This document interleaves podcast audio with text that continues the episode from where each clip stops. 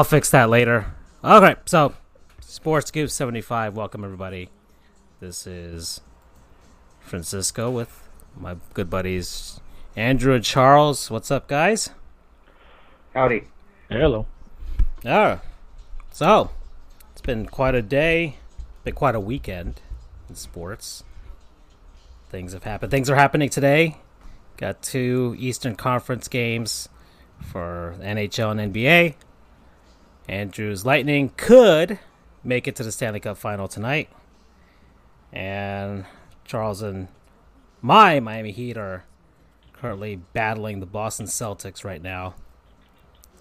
And uh, it's a bit of a slow start, so hopefully they'll wake up and get it together. Oh, well, stuff has happened, guys. Uh, gosh, we got baseball, we got football back. I mean, we got we we have all the four sports moving, happening. I'm excited. It's it's been quite a few months, and now we're at a point where things are still strange, but there's stuff to look forward to, stuff to be excited about, uh, and be angry about at the same time. Um, hmm. Where shall we start? I mean, we have different segments. We have different things. I, I mean, Well, if you're talking about angry, we always have to go to the center of our anger, and I think a Gottlieb Goon oh, might you, be a you- good transition. you want to air some grievances then? oh yeah, I, I I think uh, before we get started, I think we have one communal goon, and then I have an additional one as well. Oh, oh yeah. So we'll we'll start with our communal goon. All right. because I'm, I'm sure you guys know who I'm talking about. Oh yeah, I mean, I once again I, I went a little extreme with what I said that this guy should do, and I won't say it here because it kind of defeats the purpose of the conversation. we just become the bad guys if we state our true opinions. Yeah, yeah. Uh, was it you live long enough to see yourself become the villain? So, Mhm. so now there, there's the asshole that we're talking about. Skip Bayless. Uh, somebody take it away. I mean, I, sh- I, I don't think it's. Uh, I don't think it's hard for any of us to come up with something, but uh, I've got my dad's calling me. Somebody take it away. Andrew, we can join it out a little bit, right? Yeah, Yeah, so I to kind of you know piggyback off everything. So those who know, Skip Bayless, former ESPN analyst against uh, with Stephen A. Smith.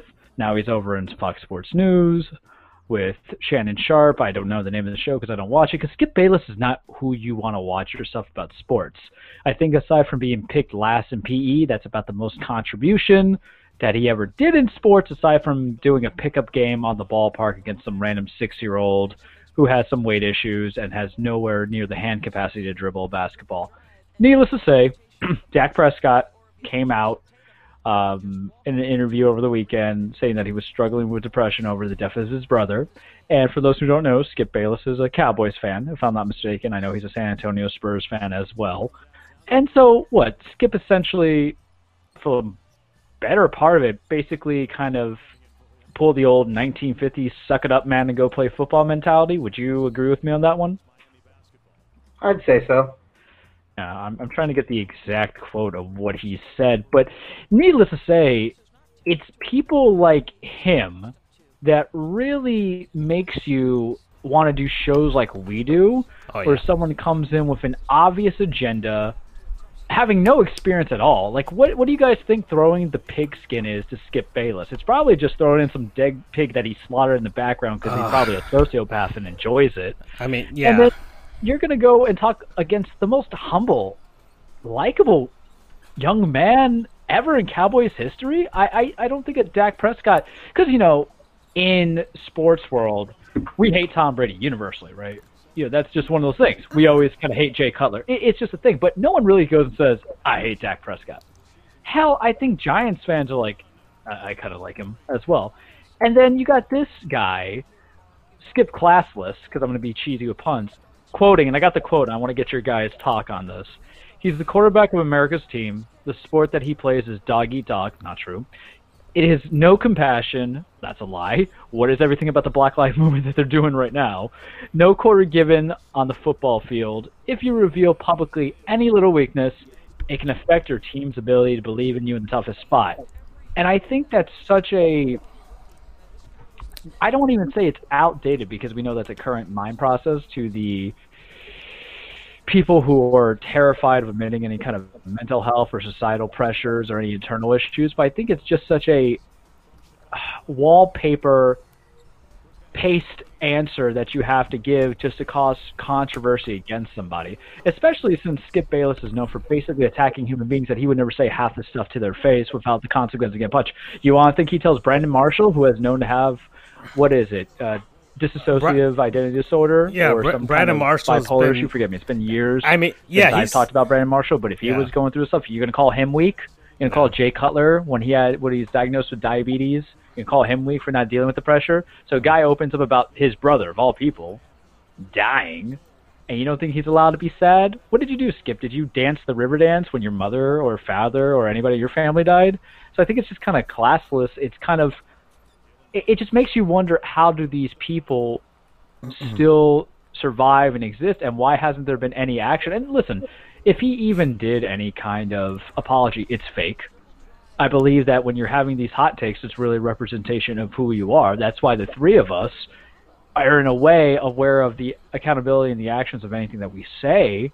And I don't mince my words. I, I own up to half the goofy stuff that I say, but we know it's a gimmick at the end of the day. For him, it's really a a cause of life, and it's so weird that he would do it to somebody who is very humble, yes, he wants to become a forty million dollar man. I want to be a forty million dollar man, but I was born five seven with an arm of a noodle, so that's where life beats me. But how are you going to kind of say you're weak or this and this and this? Where I think there's a lot of personal touch. I think that's a relatability to anybody in football, no matter what fandom you come from, casual or diehard only like to have Dak Prescott because you're a gambling addict on fantasy football. I think anybody can understand the concept of you're sad because a family member's gone. You're having a tough time. And that's mm why some athletes have been kind of afraid to even come out there and say they have mental health issues because Kevin Love last year with the Cavaliers tried to over in basketball world and everybody kind of poo-pooed on it a little bit. Granted, I don't think he had the right support system because let's be honest here, not to transition to a different thought process, but the Cavaliers also do not have a good support system as an organization. But that would also be venture to the Cowboys don't have one either because if you have your African American players who are trying to do something with Black Lives Movement have a message, and you have Jerry Jones who's awfully silent on a lot of things, and basically have put that agenda, you better not kneel on uh, the national anthem. But that's a different story for a different day. But I I get it why Skip would think it's gotcha journalism. I'm surprised that Shannon Sharpe didn't slap him in the face. Yeah. Um, but yet at the end of the day, I just don't get why. Even if you like him, even if you like his stories, ideals, why are we going to make him just regulate to just the bare bones of what he does, which is screaming angry. I know what I'm talking about, even though I never played a game in my life, really. So that's just my take on him as the community goon. Ah, good job. Um, all right, uh, so. Uh, you hear me, Charles? Yes, can you hear me? Can you guys hear I me? I can hear you, but I can't hear Francisco. Okay, so we're gonna close it out. Did we have the ultimate goof where I said something and then he just disappeared? Quite possibly. Yeah. All right, he messaged us in the chat. Yeah. Can you guys hear me? No. Yes. Closing. Charles. Yeah. I'm just, we... just, yeah. You guys. I'm just gonna silence you guys. I'm the only one talking now. I'm gonna jump back in real quick gosh darn, this is the last time we're using Facebook on this. They keep changing stuff on it. We're gonna switch to a different program. Uh, with, with okay, can you guys hear me now? All right, he's he's back in. Uh, yeah, this is the last back. time. This is the last time we're using Facebook. All right, I've made the, the executive decision. all right, That's, I, am sick of this. It's it's it's not working. Uh, I'm sure there's BU a better. can hear us, so yeah. okay. Thank you, BU, for telling us. Yeah, I step away for five seconds and oh, you know, okay, yeah, yeah, exactly. Well, I, I, mute my mic and it's completely muted for you guys for some reason. Oh, uh, anyways, uh, um, you know, okay, that was my dad. Uh, just as an aside here, you know how well my dad knows me. So right. I guess there's like a cousin of mine, and he's like, "Do you know anybody who has a Nintendo Switch?" And he's like, he just my dad calls me immediately He's like, he wants to play Switch with you. I'm like, I'm doing my show. I'll, I'll get back to him in like three hours. we'll play Mario Kart. I love my dad. Oh, and while I'm thinking about it, welcome to the show, BU. Nice to see you as always. Our honorary fourth member. Uh, yeah. And I bet he's he hates Your Skip hatred Bayless, of too. Skip Bayless disappears now. Because Oh, I don't I don't know if it was head or, said or not, if it was heard. Oh no, everything now- everything that you said was heard. Oh, oh, you know what? F you, Skip. you can't see me, but I'm doing the proverbial grabbing my crotch right Uh, here. Oh man. Uh, Charles, you kind of said all that I was going to say, so yeah, he heard the whole thing. Excellent. yeah. It is recorded for all posterity. Um, um, you guys just couldn't hear each other. Well, I could hear Charles. I just couldn't hear Francisco. Ugh. Aren't we just so well prepared? Remember that episode of South Park when Ca- uh, everybody thinks Cartman's dead, and he's like, Yeah. "Can you feel me, Clyde? Can you feel me?" that was literally me and Andrew just trying to figure it out. oh. Oh man. A- Andrew, So- you're- I think you're right. I, I think people have said what they've needed to say. I don't want to keep more. You know, I don't want to keep the limelight on this asshole as much as we already have. So y- you have your own goon, right? Spe- separately from this. Correct. Um, I had a I had a third, I had another goon on top of that, but I'm going to leave that because that may or may not be controversial. But the one I'm going to mention is really controversial, or is not controversial at all. So, um, this fellow's name is Dan McNeil. He was a radio host with 670 The Score in Chicago. Um, background here Maria Taylor is a reporter at ESPN, and she's um, been there with, for six years. She's best known right now for her sideline coverage of college football, usually the um, you know the game of the week that uh, ESPN broadcasts um, college game day from or whatever. It's she's part of their A crew along with um, Chris Fowler and Kirk Herbstreit. Hmm. Um, he does college game day every week along with uh, Lee Corso, David Pollack. Uh, uh, shit, I forget his name. But Um, yeah, But you get my point. Um, so she had her debut last night as a sideline reporter on Monday Night Football. And that is a huge accomplishment for her, for anybody. Um, and this asshole, Dan McNeil, decided to be a prick and tweeted she was wearing something, you know, it's not a typical outfit that you would see, but you know, I thought it was nice. Kind of looked like a leather jacket almost. Uh, it was it was a nice. Uh, you can probably pull it up if you want to, Francisco. But I thought she looked lovely. Um, but this guy McNeil tweeted, um, "NFL sideline reporter or host for the AVN annual awards presentation." Yep. So AVN, for those who don't know, and I'm not going to dive into the nitty gritty of it because Let's go to the AVN website. I'm just kidding. No, no, no, don't do it. I swear. Don't do it. Do not do it. Anyway, the AVN are basically the Oscars of pornography. Yeah. Seriously, Francisco, I will shoot you if you go to their website. Here at Sports Goofs, Charles supports the AV. I mean, we're not on YouTube for the. We're still not on YouTube for the next three months. I can do whatever the hell I want. and we give you a round of applause FCC. I don't and give the a five damn. knuckle shuffle for our appreciation. So anyway, the AVN Awards, uh, like I said, kind of like the Oscars of pornography. I'll leave it at that. But, dude, McNeil, what a prick. Um, Prick. Maria Maria Taylor, she's awesome. This is her response tweet. Well, Danny dearest, if you would like me to continue making sexist, if you would like to continue making sexist comments about me, please bring your misogyny with you to the NBA count, NBA countdown doubleheader I'll be hosting tomorrow night. Hey, ladies, remember you can wear whatever you feel confident in. Damn right. Damn right. Damn straight, Maria. Hell yeah. So, uh, good news is uh, he has he did not issue an apology. He deleted the tweet after 30 minutes, but thankfully 670 did the right thing and they canned his ass. So, uh, 30 years on that radio station, or at least in, in radio. How many awkward conversations do you think he had with some young intern in a closed office, creeper? Uh, uh, well, I'll say it. Oh, yeah, you said it. That's for sure. Mm-hmm. Oh man, good so one, anyway, Andrew. that, that's my my brief goon. Um, you know, I'll I'll leave an, I'll leave the other for I'll leave that on the cutting room floor. Um, but yeah, McNeil, you're an asshole. Thank God you lost your job. Okay. That's all I have to say about that. Any other goons while we're still here? I have one. and It's gonna be very personal to you, Francisco. I'm sorry. Ah, all right. Florida State University, Ah, go Noles, baby. and, Ah. and there's you can contribute, So- but social distancing you. Yeah. So, as you guys know,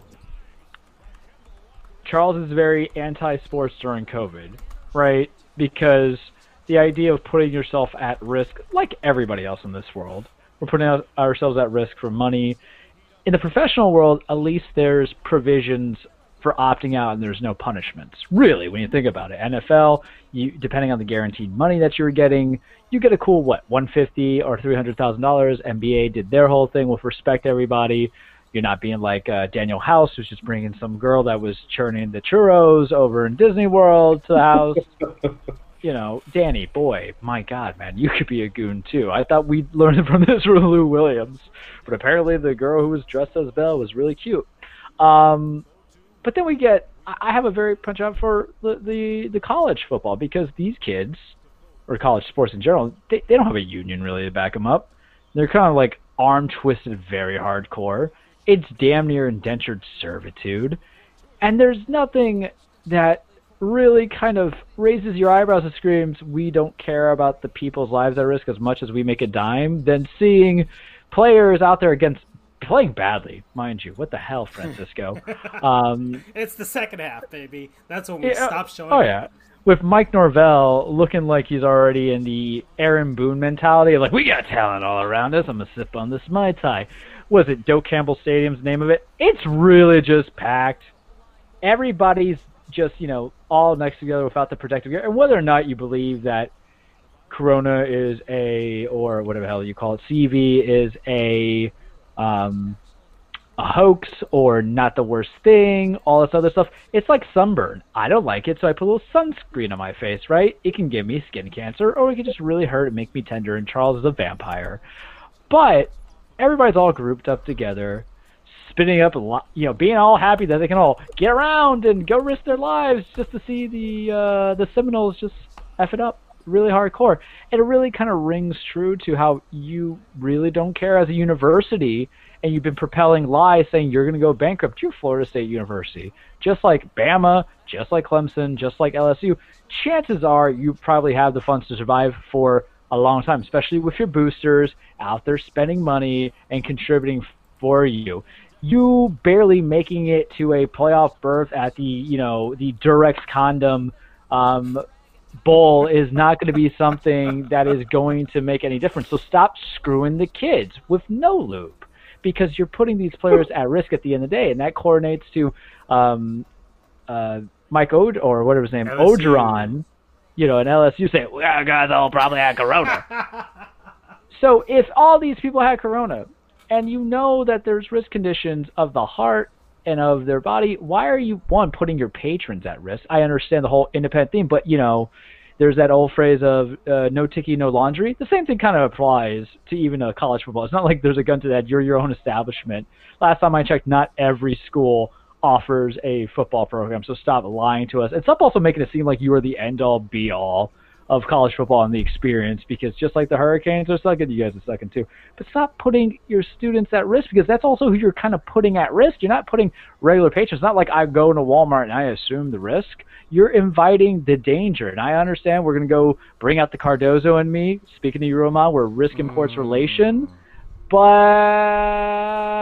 you also need to be aware that you know, these kids are young and impressionable. So if they're looking for the college experience, you're telling them everything's going to be fine, and you have this open invitation, they might not be knowing what they're doing. They're willing to sign the dotted line without reading that contract. What is the impact that you're having? Because you have literally no liability, to my knowledge, and also you're forcing these students who are, you know, maybe don't want to play, have to play for you know the peanut gallery and also let's be fair too I don't think you give them much of a choice to say they want to opt out because of their concerns about the um, the CV. You're a liar if you say that will protect them. I don't think you will. I think you'll revoke their scholarships. I think you'll tell them to pay you back money. I think you'll tell them that hey, we're gonna have to redshirt you, but you have to play another year and you can't transfer out the portal. So everything about you, FSU, including losing to a crappy team, yeah, not a big fan. I don't hate the school, but I hate the school people who are running the school right now. So those are my goons. All right. Yeah. No, um, I, I uh, my my my my bachelor's degree lost a lot of points on Saturday, so like it just became very. Uh, it just the the, the the the value of it just tanked. But let's ask you this on a real perspective, because you went there, right? You spend good fortune of your time there. Hmm. Shoes on the other foot. You're at this person now. How are you feeling as a student? As a young, how old were you when you went? Not oh, age. I, I was an older student because I went to okay. to community college. Well, still, but you're still in maybe early twenty group. Yeah, so if you see 20s. this, you as a student, how are you feeling knowing that this is what these have offer? Go football. I mean, I mean, sheesh, asking. Look, I mean, I'm already responsible enough as it is. Yeah, I mean, I probably would have been like, you know, hey, I wouldn't. I probably wouldn't have gone to the game to be honest.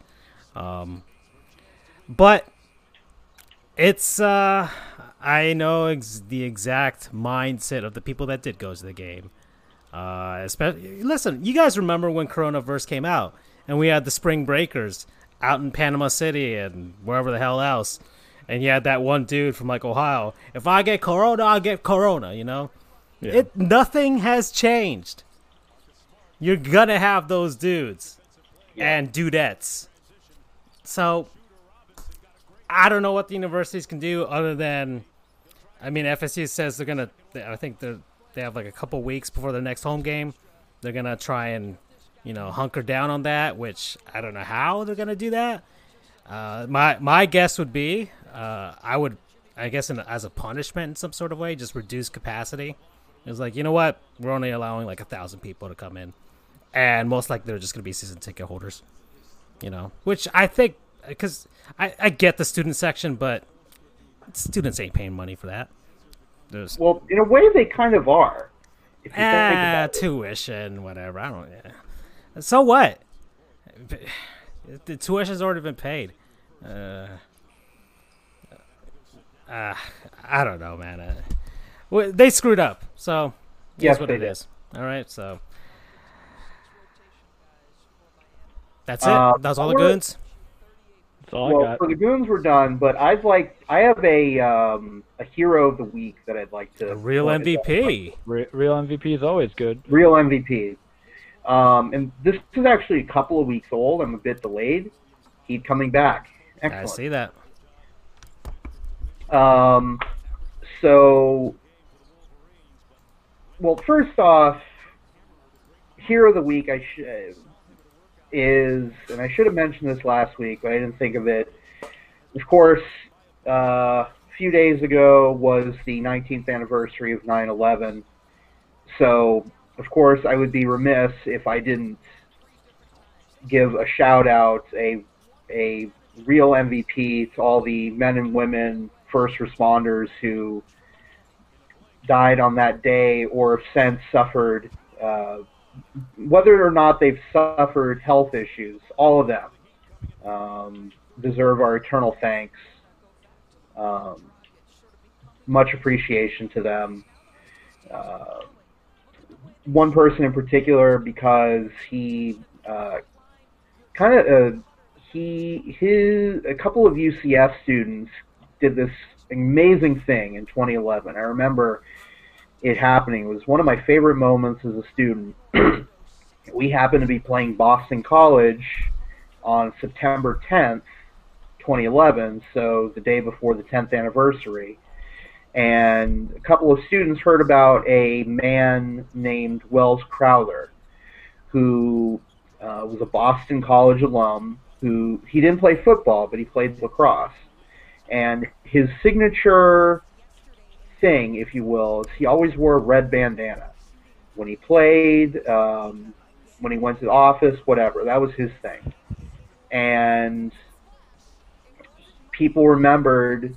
Um, he unfortunately uh, was killed in one of the towers when it collapsed, and people remember he, you know, he was a civilian. He wasn't a firefighter or anything, uh, first responder or anything. He he was just working up in that office, but what he was doing the whole time was helping people evacuate, uh, bringing, getting them out of the building, and people re- recall seeing a man wearing a red bandana helping them out of the building.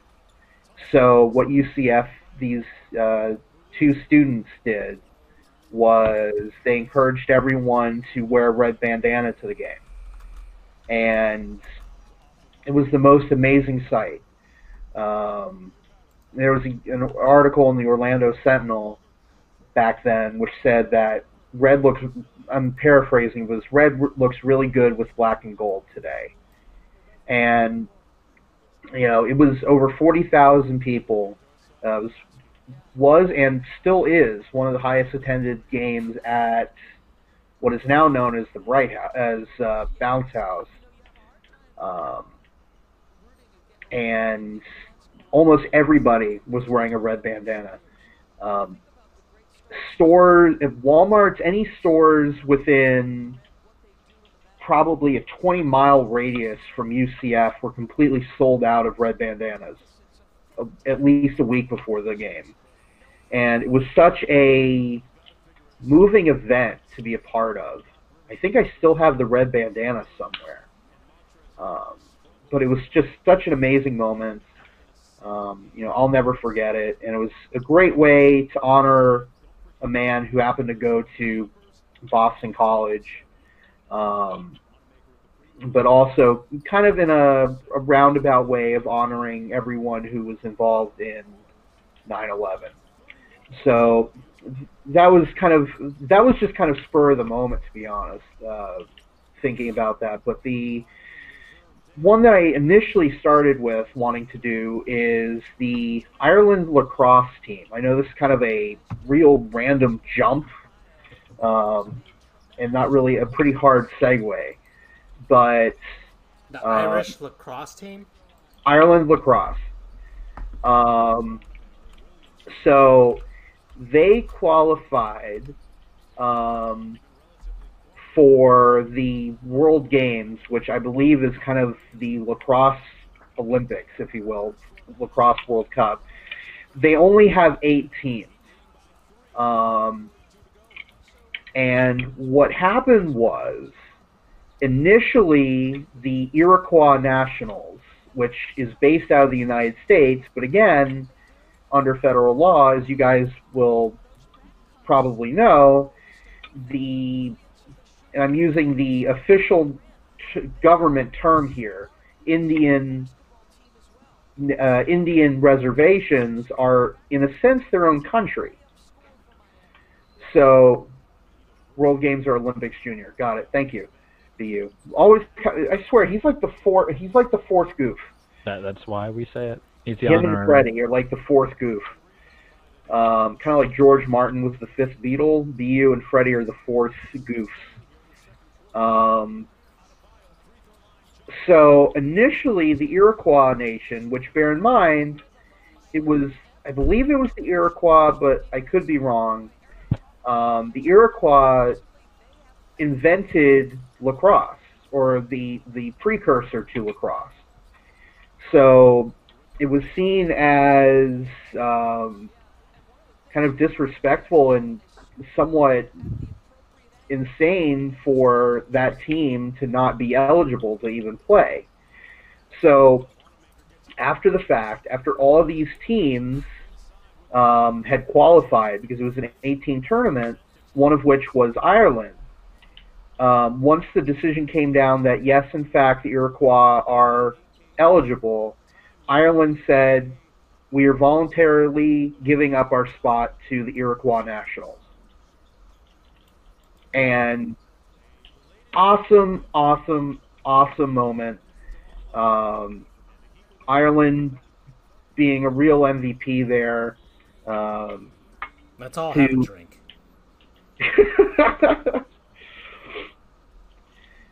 so, yeah, props to props to Ireland for. I'm sure they didn't do that lightly. You know, it, it takes. I, if it is if it is the Olympics Junior, um, they're credited with it by World Lacrosse anyway. Yeah. Well, they may be credited with it, but you know, not they're not going over to Birmingham, Alabama, to be playing it in 2022. So, you know, that's awesome for them. You know, that is a, a great moment, and support for Ireland lacrosse and the Iroquois Nationals is through the roof Nice. uh, which is great because I love lacrosse, believe it or not. Um, it's it's kind of an under uh, underappreciated sport, really. Um, so yeah, it's it's it's awesome that they that they did that. Um, you know, I can't, I can't wait to see the Iroquois Nationals playing in 2022. You know, I didn't even know that the World Games were a thing, but now not only do I know that they exist, but I'm going to be watching to see the Iroquois Nationals in a couple right. of years. Okay. Okay, so I do have a real MVP since uh, Andrew has taken us this way. So let's uh let's go to our our good old friendly website Twitter. Twitter. you know, where everybody can have an inte- intelligent conversation. All right. So, my real MVP are Los Angeles Dodgers fans. All so, right. as you as you guys may or may not have known, the Houston Astros have made their first trip back to Los Angeles since the cheating scandal unfolded this past weekend. And although Major League Baseball fans are not allowed to attend games this season, Los Angeles Dodgers fans were not about to let that stop them from making the Astros trip to back to LA a living nightmare. Have you guys seen what the what the Dodgers fans have done over the course of of of, uh, of the past few days? All I know is the Joe Kelly mural, and I think that was before the weekend. Okay, so we have the Joe Kelly mural, which uh, yes, uh, Charles was uh, I don't know what part of LA, but uh, people are lining up to take photos with it in LA. I hope they're socially distancing and have masks on while they're doing it. But it people have uh, been doing that. Um, Joe Kelly passed by it and gave a thumbs up, which is great. I mean, this guy has been. I, I don't know how many jerseys and jerseys have been sold of, of, of Joe Kelly, but I bet it's been a ton this season. Uh, and yeah, there's the continuing with the lines outside, uh, with the mural, um, and the Astros came on over, and these people were waiting at the gate of Dodger Stadium where the Astros team bus was going to pass by, and were ready to berate them as loud as they could with all kinds of signs, flipping them the bird, cursing at them, trash cans all over the place. It was magical. Uh, during the game, there were there were signs uh, being flown above Dodger Stadium uh, with several different slogans on here. We got Houston cheats, bang bang. that's a, that's a nice one there. Uh, as you can see, there's there's uh, clearer photos of those. I think it was a, th- I believe it was a three game series between the Dodgers and the Astros, and I believe the Dodgers took two of the three. Um, of course, we see their embarrassments during the games, but uh, there, the, yeah, the Joe Kelly mural out there. Uh, the Dodgers television broadcast is highlighting it, and there, there's no, uh, yeah, there's Joe Kelly taking a photo of it uh, with it in a Kobe Bryant jersey. Man has embraced LA, that's for sure. Uh, during the, the the game, the Dodgers organist played "I Saw the Sign" when the Astros were coming up to bat. That's fantastic. Uh, he played something else too, yes, right? Yes. What? Uh, Bang Bang was also played before the Astros took the field. That's uh, Ariana Grande. So that's that's another one. You had this lady dressed up as the Shame Lady from Game of Thrones, as the the, the Astros are pulling up to the gate at Dodger Stadium. Uh, some more of the signs out here on the airplanes. Steal this sign, Astros. and uh, the O in Astros is an asterisk. So that's that's just beautiful. Uh, let's see. As you can see the the plane taking off for Dodger Stadium there. I mean, this was a coordinated effort, and it's beautiful. It's a beautiful sight to see. I mean, even look, it, and it's been all season. Broadcasters from teams that are not even related, that aren't even facing the Dodgers, are making jokes about it. Uh, You mean the Astros? So Whatever. I mean, look at this.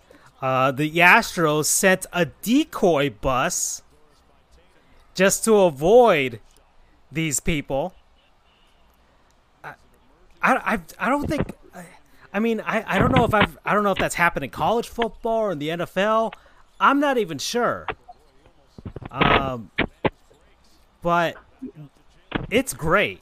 This was a great concerted effort by these teams, and uh, real MVP, man. Los Angeles Dodgers fans and staff. it's you and got- all of this could have been avoided if Manfred grew had a pair, Yeah. grew a pair, and took uh, took the uh, the World Series away from them. That hunk of metal. Yeah. I don't know. I think they would still get that um that It wouldn't be this bad. exactly. Uh, I, I think that I think they get that same poo poo man. I, I, maybe for like a season, but at, at the very least, it would be vacated, and and people would be like, "Oh, I mean, you guys can celebrate your 2017 American League championship, even though Yankees fans won't let you hear the end of it." Never, ever. 2017, 2018 for the Sox, and then 2019 just go into the ALCS. Man, all right.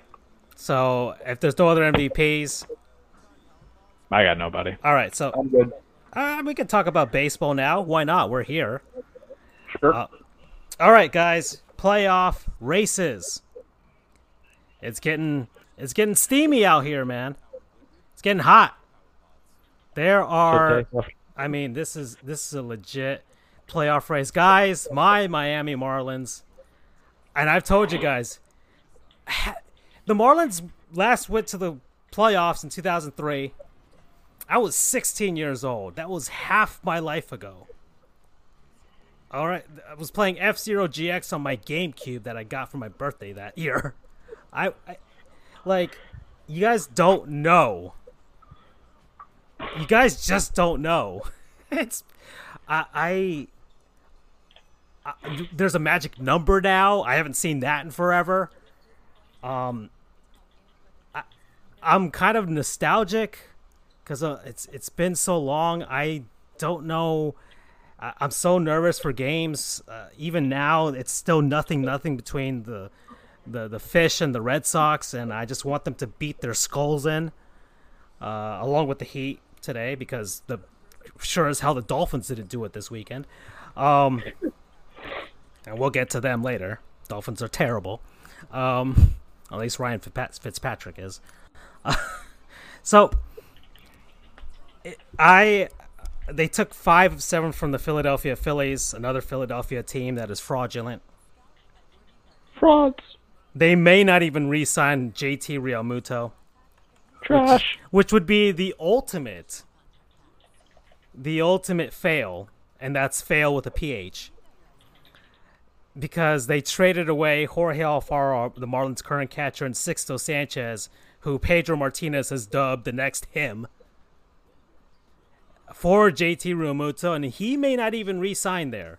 He may go someplace else. I don't know. Are the, do you think the Yankees would throw stupid money at him, Charles? Um, I have no idea. I mean, since Gary Sanchez is probably going to be gone. Yeah, I, that's I, what I'm thinking. Why not? Because I, I think Realmuto, not to steal away from him, but it's not like he's done fantastic. Uh, But it's not like he's done terrible. I know he was an All-Star alternate yet last year, the but best you know my catcher in baseball right now. moment. Yeah, exactly.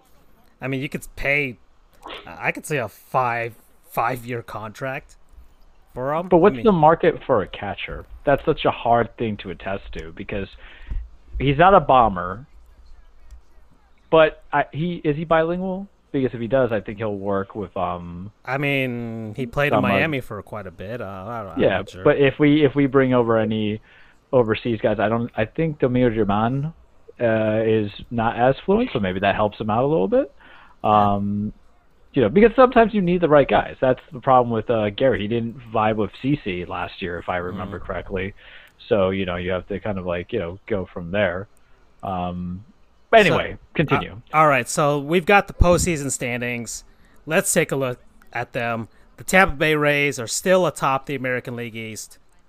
They're three and a half games above the Buffalo Blue Jays, who are in second place. So those are the first top two spots there. The AL Central, you got the White Sox, who are just still killing it. Uh, great story. The, the best team in the American League right now uh, which they haven't been since 2005, which is when they last won the World Series. Minnesota Twins behind them, two games back. Then you have the Oakland A's, who are stretching out that lead over the the Houston Trastros, six and a half games back of them. Then you got the wild cards. You got the New York Yankees, who are st- sitting a half game back of the Blue Jays for that second place spot in the East. And then you have the Cleveland Indians, uh, 26 and 21, uh, five games back of the White Sox. But we got we got a dark horse, guys. A dark horse that I think we all should be throwing our weight behind. The Seattle Mariners. Eh, Yes. eh. And do you know why? That second place spot in the American League West. Yeah. The Houston You're Astros are hanging just onto that spot. They're currently one and a half games ahead of Seattle. I think if we all just believe, just like at the end of Paper Mario, if we all just believe, we can will the Seattle Mariners to take that spot. But I'll get to that later in case, because we have the other, uh, some news that came out today about the playoff system for baseball and what's going to go down, and I'll get to the, the the possibilities that would be also juicy in this 2020 season. On to the National League, you have the Atlanta Braves, only two and a half games ahead of the Marlins. I know it would be a long shot. I know it would be a miracle, but god damn it, guys, I want that fucking National League East title. So let me let me uh, for those who are watching and don't know the background here. So the Marlins have made the postseason twice. They've won the World Series both times, but each time they came in as the wild card. So they have never won their division. And it didn't matter either way, but it would still be a nice little banner that we could hang at Marlins Park. And I'll in a new updated way that you suggested. exactly. Uh, because I hate the Atlanta Braves. Um, because they they'll just choke away the the the playoffs in October anyways. So why why even give them a, a title or a banner to to show off for that? I mean, could you imagine the Marlins? Basically, their entire team is devastated by the virus, and then they win the frickin' division. Man, what a choke job by Atlanta, Philadelphia. I don't know who the hell thought the New York Mets would would compete, but sure. Um, because uh, they they're wasting away. I, I realize Jacob Degrom is like like thirty or thirty one years old. I didn't realize that the Mets had already wasted his prime. That's but you know what? Whatever. Um, Him, Wheeler, uh, um, yeah, Wheeler went off. To Harvey. Oh, do you have you know what happened to, to Zack Wheeler? He, Did he uh, hurt himself. He hurt himself. He hurt, I think he ripped out his his fingernail. Yeah. Um, yeah, putting on his pants. Like he got it caught in the zipper or something. So I mean, that's that's something about Mary, except without the uh, foreskin being ripped. Ooh, yeah. So, uh, and then the Washington Nationals are not defending their national their or the World Series championship this season. So I guess they'll they'll just take a break for this year and come back next year. Chicago Cubs, first place, four games ahead of the St. Louis Cardinals, who were also hit by the virus and are hanging in there. The Cincinnati Reds are only a couple games or one and a half games back, and the Brewers are still fighting there. But it's kind of a mediocre-ish uh, central behind the Cubs. Then you have the LA Dodgers, who are only one and a half games ahead of the San Diego Padres. We thought the Dodgers were going to run away with the West. Padres have won eight games in a row. They're facing them head on. Uh, most recently, and who knows? The Padres may, they may just take the West. And then you have the San Francisco Giants uh, fighting for, uh, you have the postseason, the wild card spots right now being held by the Phillies and the Giants at the moment. So it's going to come down to the wire. Not a lot of teams are out of it. Even the Rockies are still in it here. Uh, even the Mets are still in it too. I mean, the Nationals could theoretically come back if they have like a super good week. Uh, and it's it's going to be crazy. And and the crazy thing about this, guys, is the postseason scenario now. So Major League Baseball is going to do bubbles, uh, kind of akin to what the NHL did. Have you guys seen this? This this plan? Yes. They're gonna do it in Texas. Yes, you got two locations, two states really. Uh, you got uh, two states really, and then four locations. You got Texas and California. So, starting off, the American League will be playing in California, the two National League parks, Petco Park in San Diego, Dodger Stadium in Los Angeles. Then the National League teams will be playing at uh, the Minute Maid Park in Houston and Globe Life, uh, Globe Life, whatever the hell it is, Ar- in Arlington, uh, Home Depot Stadium, whatever you want to call it. Um,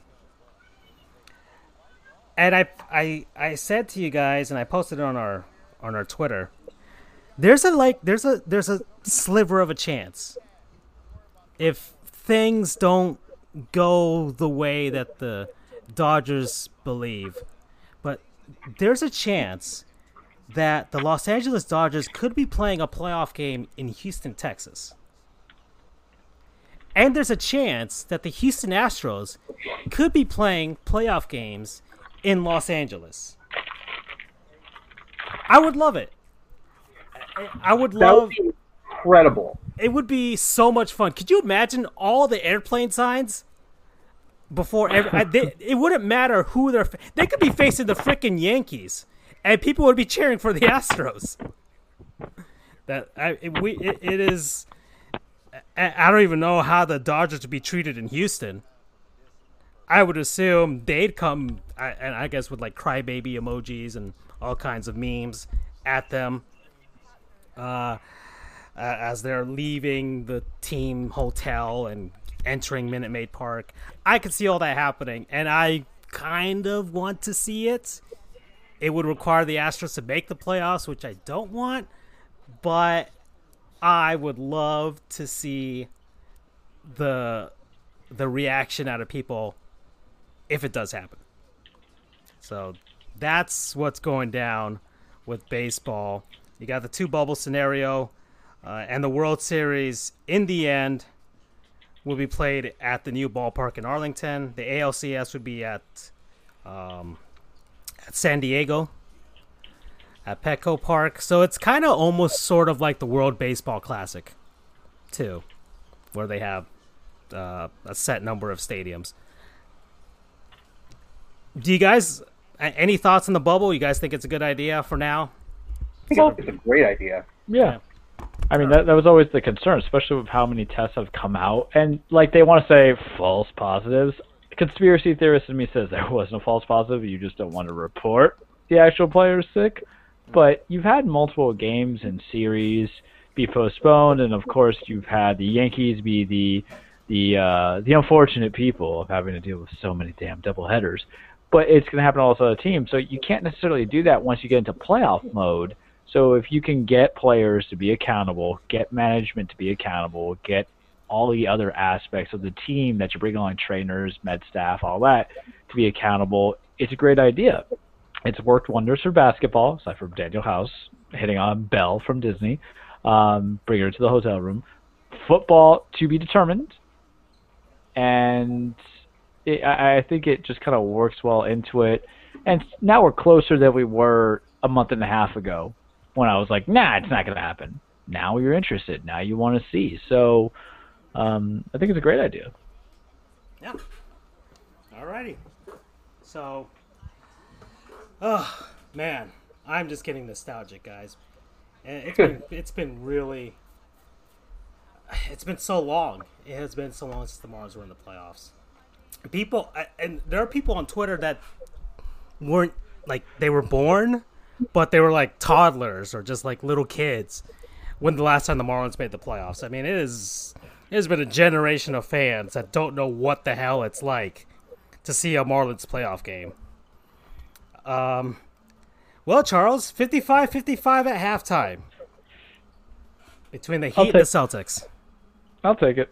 I mean, basketball is a game of runs and to be this far into the game of it to only be tied up is a good start, especially since they were down by 10. But yeah. that's why you can't take much stock. Be concerned about being down by 10 with the final five minutes left of the game.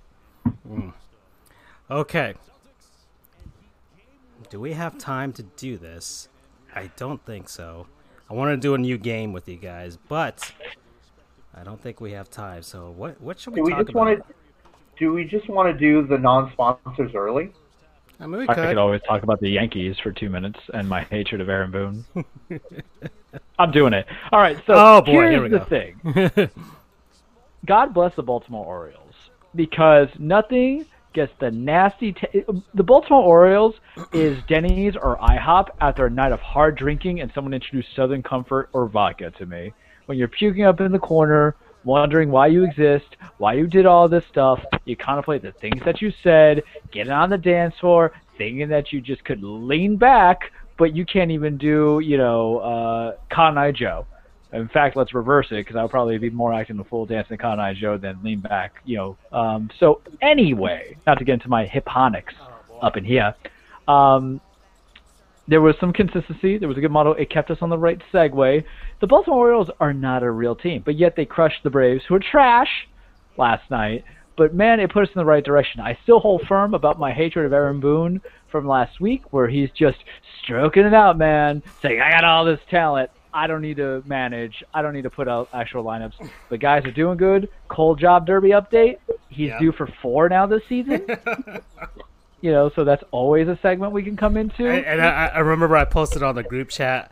I always, I, I it's not that I love imagining it, but ah, it's 2020. I can imagine whatever the hell I want.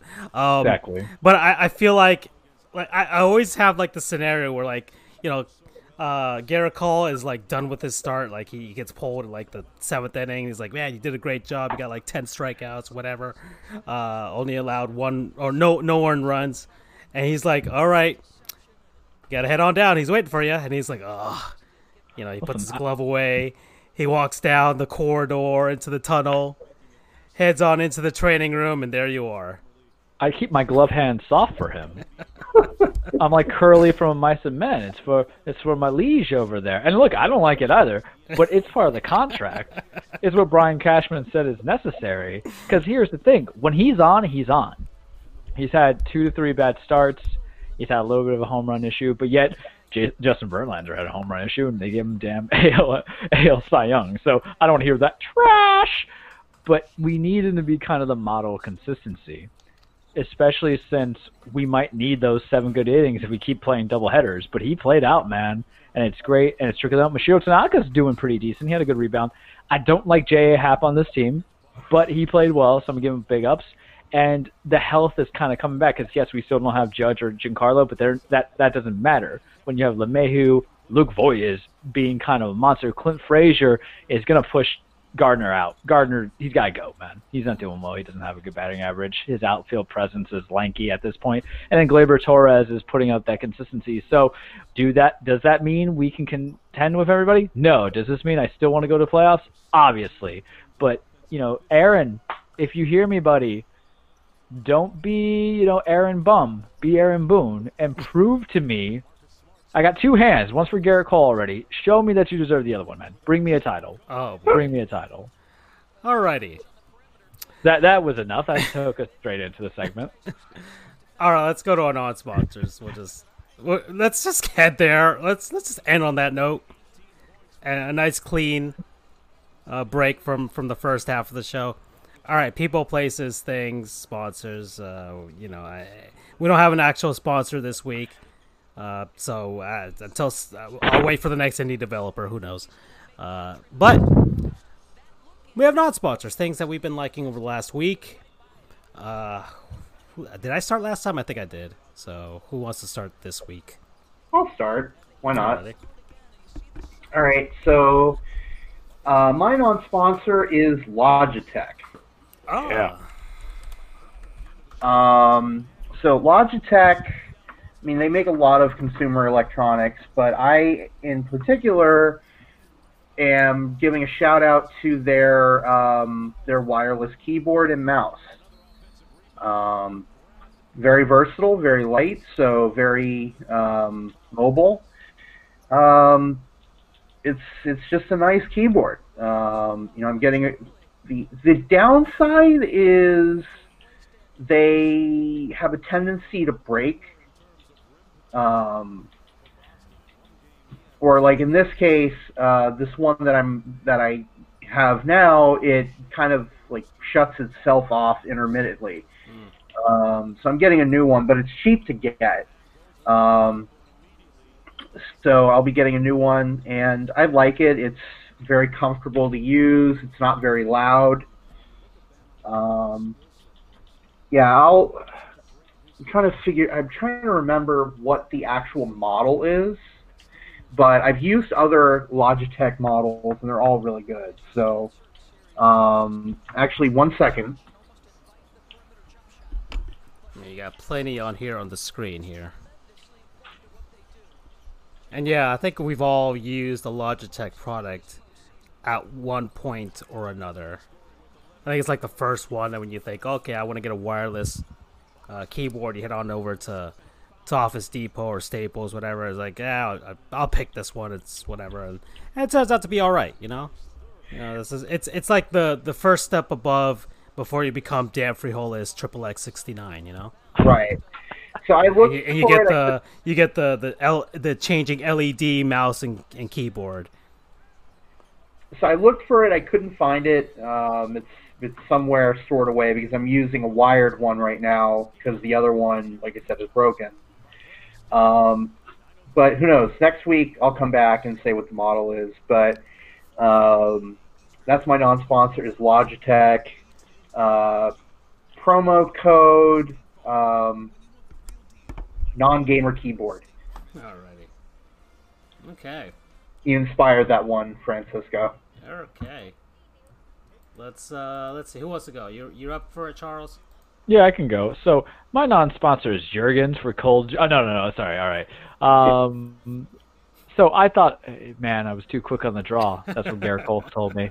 So I'm 31 years old, and nostalgia sometimes weighs heavy on my mind and on my heart, and I wonder what it was to be a young, a young little Charles, being a little, you know, hellion, doing good things. I was a good child growing up. As an adult, I became an a-hole, but you know, all flowers must rot, right?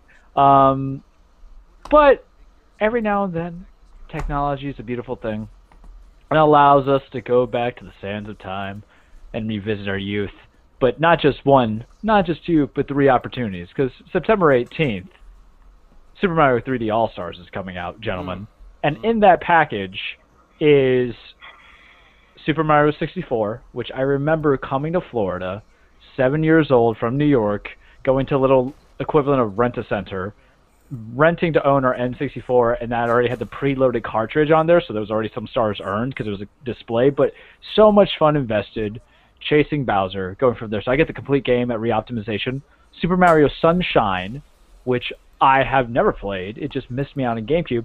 And then one of my favorite games, Super Mario Galaxy. I'm talking about like top 10 games of all time. One and two are just beautiful. Very disappointing two is not out there. But I'm 31 years old, gentlemen, and I went to GameStop and I pre-ordered it because apparently there's going to be limited editions of, of quantity being sold.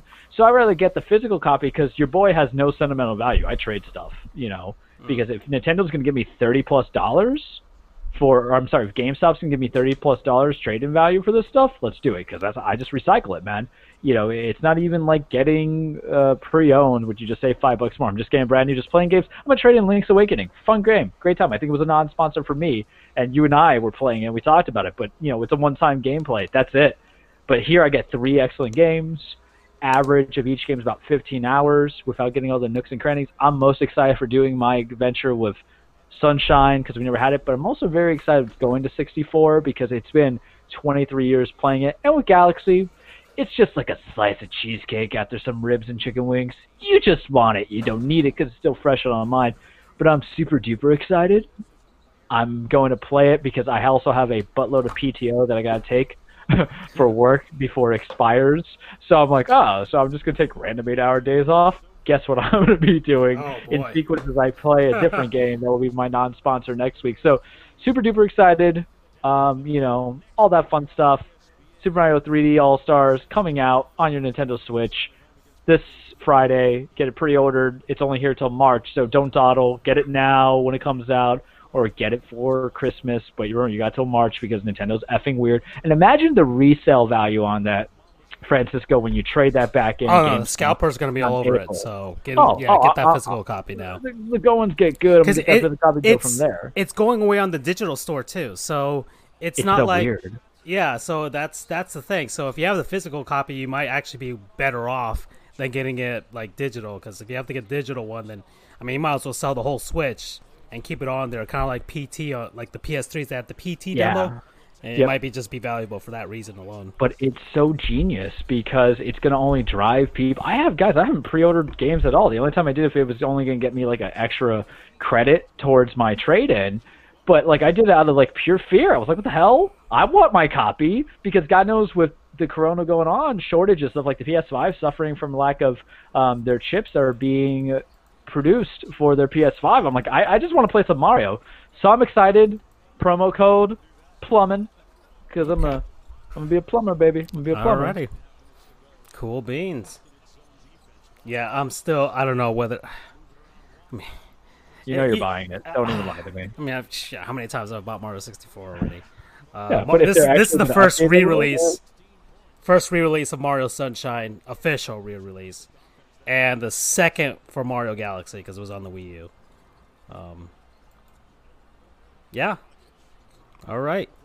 Okay, guys. I'm gonna go way out of the park for this one, but it's it's relevant to what happened to me this week. All right, guys. So, uh, because of the quarantine, you know, uh, a lot of us didn't use our cars as much for for a while there. Every once in a while, I'd go out there and go to a supermarket, whatever, and then uh, that was it. You were stuck at home. You were working at home, what have you. But then uh, things are slightly returning back to normal. Uh, people are driving out to the office. I'm driving out to my own office.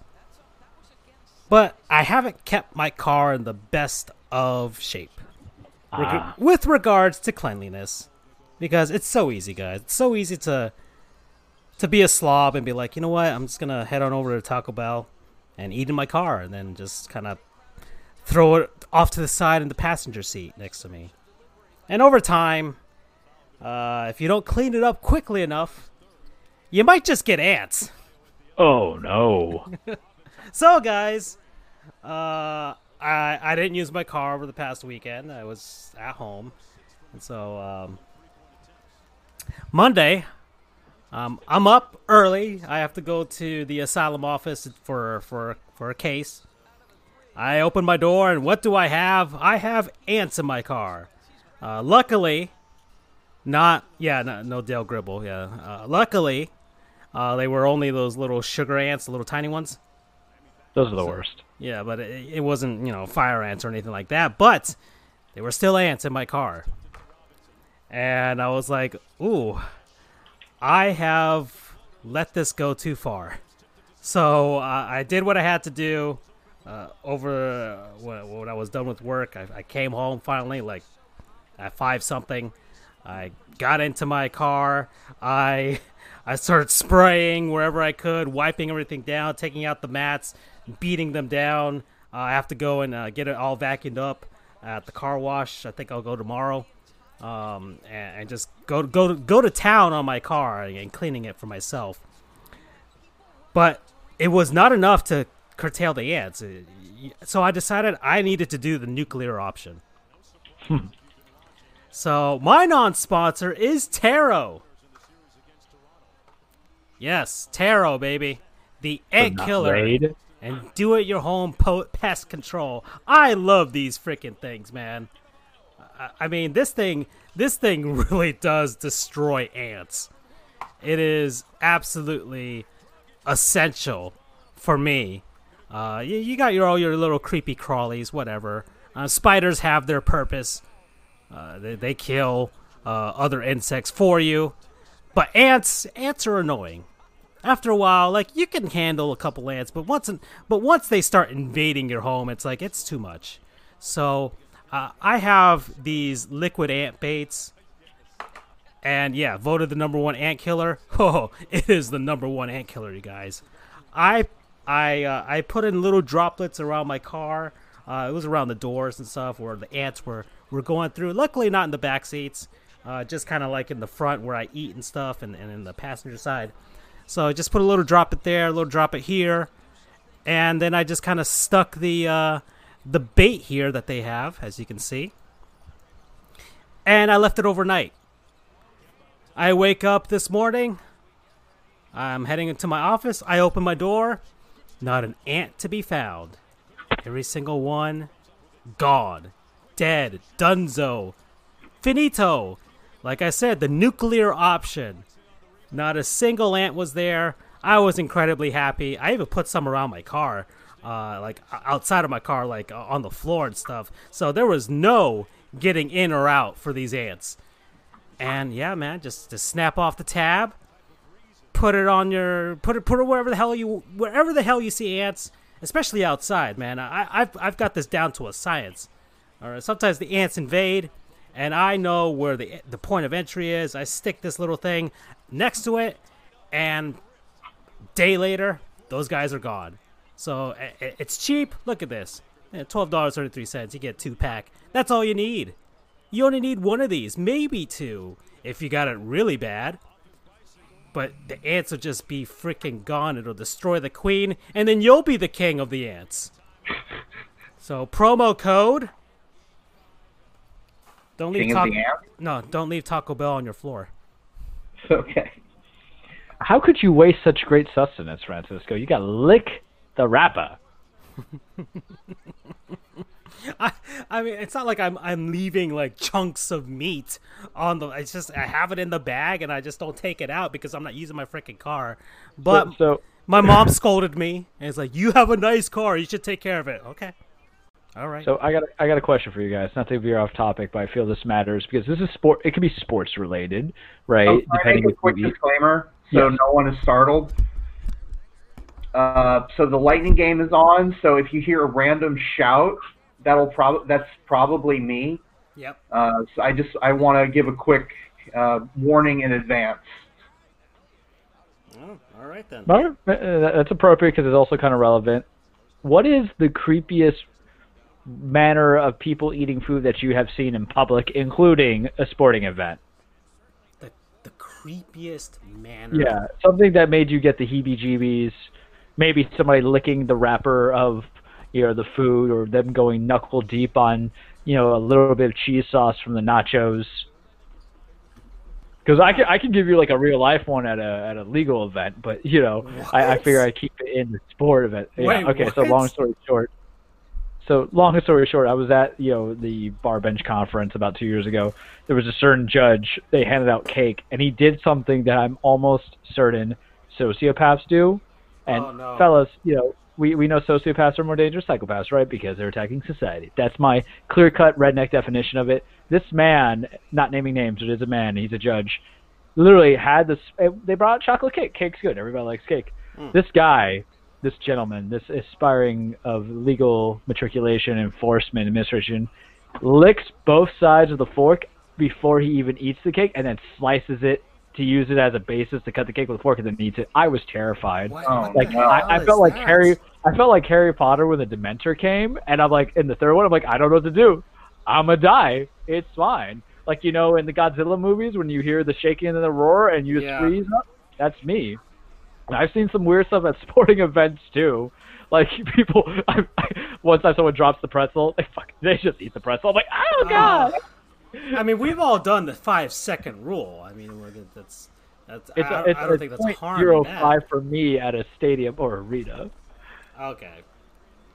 Uh, let's. You I know, mean, stuff like that is is fine when you're alone or with your immediate family, but you can't do that out in public. My my concern is that with the times of the Rona, there there's gonna be no f's given. Man, there's re- like what else? What you're gonna you're not gonna see my face for a second. It's all right. Let me just uh, hawk up and get some leftovers. You know, it's okay. So I'm Uh. curious if you guys have seen anything disturbing Uh, like that I- at a food event. I'm trying to think of, of I mean, because I, I mean, I do a lot. Well, I mean, when I eat, I eat like I eat at the speed of sound. I mean, Francisco Andrew- is the guy who makes people scared, basically. I mean, uh, aside from me putting ketchup on my subs, um, yeah, you know- you're you're still a monster. I have yet to do that. I gotta get into that. you should. It, it's a lifestyle. Um, aside from that, I, I can't think of something that I've done or the other. trying to think. I. No, I can't think of something that lit, like I, cause I don't really notice people eating and stuff. Uh, I mean, the most that I see of people eating is the the review of the week review bra when it reviews fast food. But aside from that, I don't notice other people eating. I usually just eat for myself, and then uh, and I eat at the speed of sound, so it's just a quick munch, chomp, chomp, and then I'm done. See, you uh, gotta you gotta take care of the corners, man. Because I'll observe people. I like those weirdos who dip their fries in a milkshake. Get the f out of here. Okay. What? What? What are you gonna do? Dip lettuce in hot sauce? Get the hell out of here. I, I can't think of one. I don't know if Andrew has one. Not even sure. If, if I have one, I can't think of one. Frosty fries. I, I mean, yeah, I've done. I've done the. That's kind of like what Charles was saying. Is dipping fries in uh, in a in a frosty. I, I feel like that's normal. Wow, the Yankees are destroying the Blue Jays. Yeah, Um, they're frauds. uh. Okay. So. Oh, actually, I'm I can think of one. Um, this is what some people have said about me. I like dipping my fries in mayo. You're okay. You're an okay person. That's. I, I get it. I think I there there do have been that. so, apparently it's very popular in Germany and other countries over in Europe, but I've Hmm. told that to some people and they think I'm a psycho. I mean, you I- have I like poutine, I guess, in Canada. You know, fries and gravy. And cheese. Don't forget the cheese. Oh, that's true. That is true as well. Um, I think I've offended Canada enough in my lifetime. Uh, yeah. So, all right. So I don't know if anybody's watching, but who cares? I'll just post this anyways. I'll post it on our Twitter if nobody in and see who wins this thing. Uh, trivia question for the Marlins pennant giveaway, uh, and you guys cannot answer this. You guys will not get the pennant. All right. I don't it's, even know. It's kind of it's kind of like um, those you know uh, eligible for anyone except for em- employees and immediate family members of the of uh, employees at this radio station. Right. Exactly. So Not el- uh, members of Sports Goofs, official members of Sports Goofs. Uh, BU and Freddie, of course, even though they're unofficial goofs, they are totally eligible.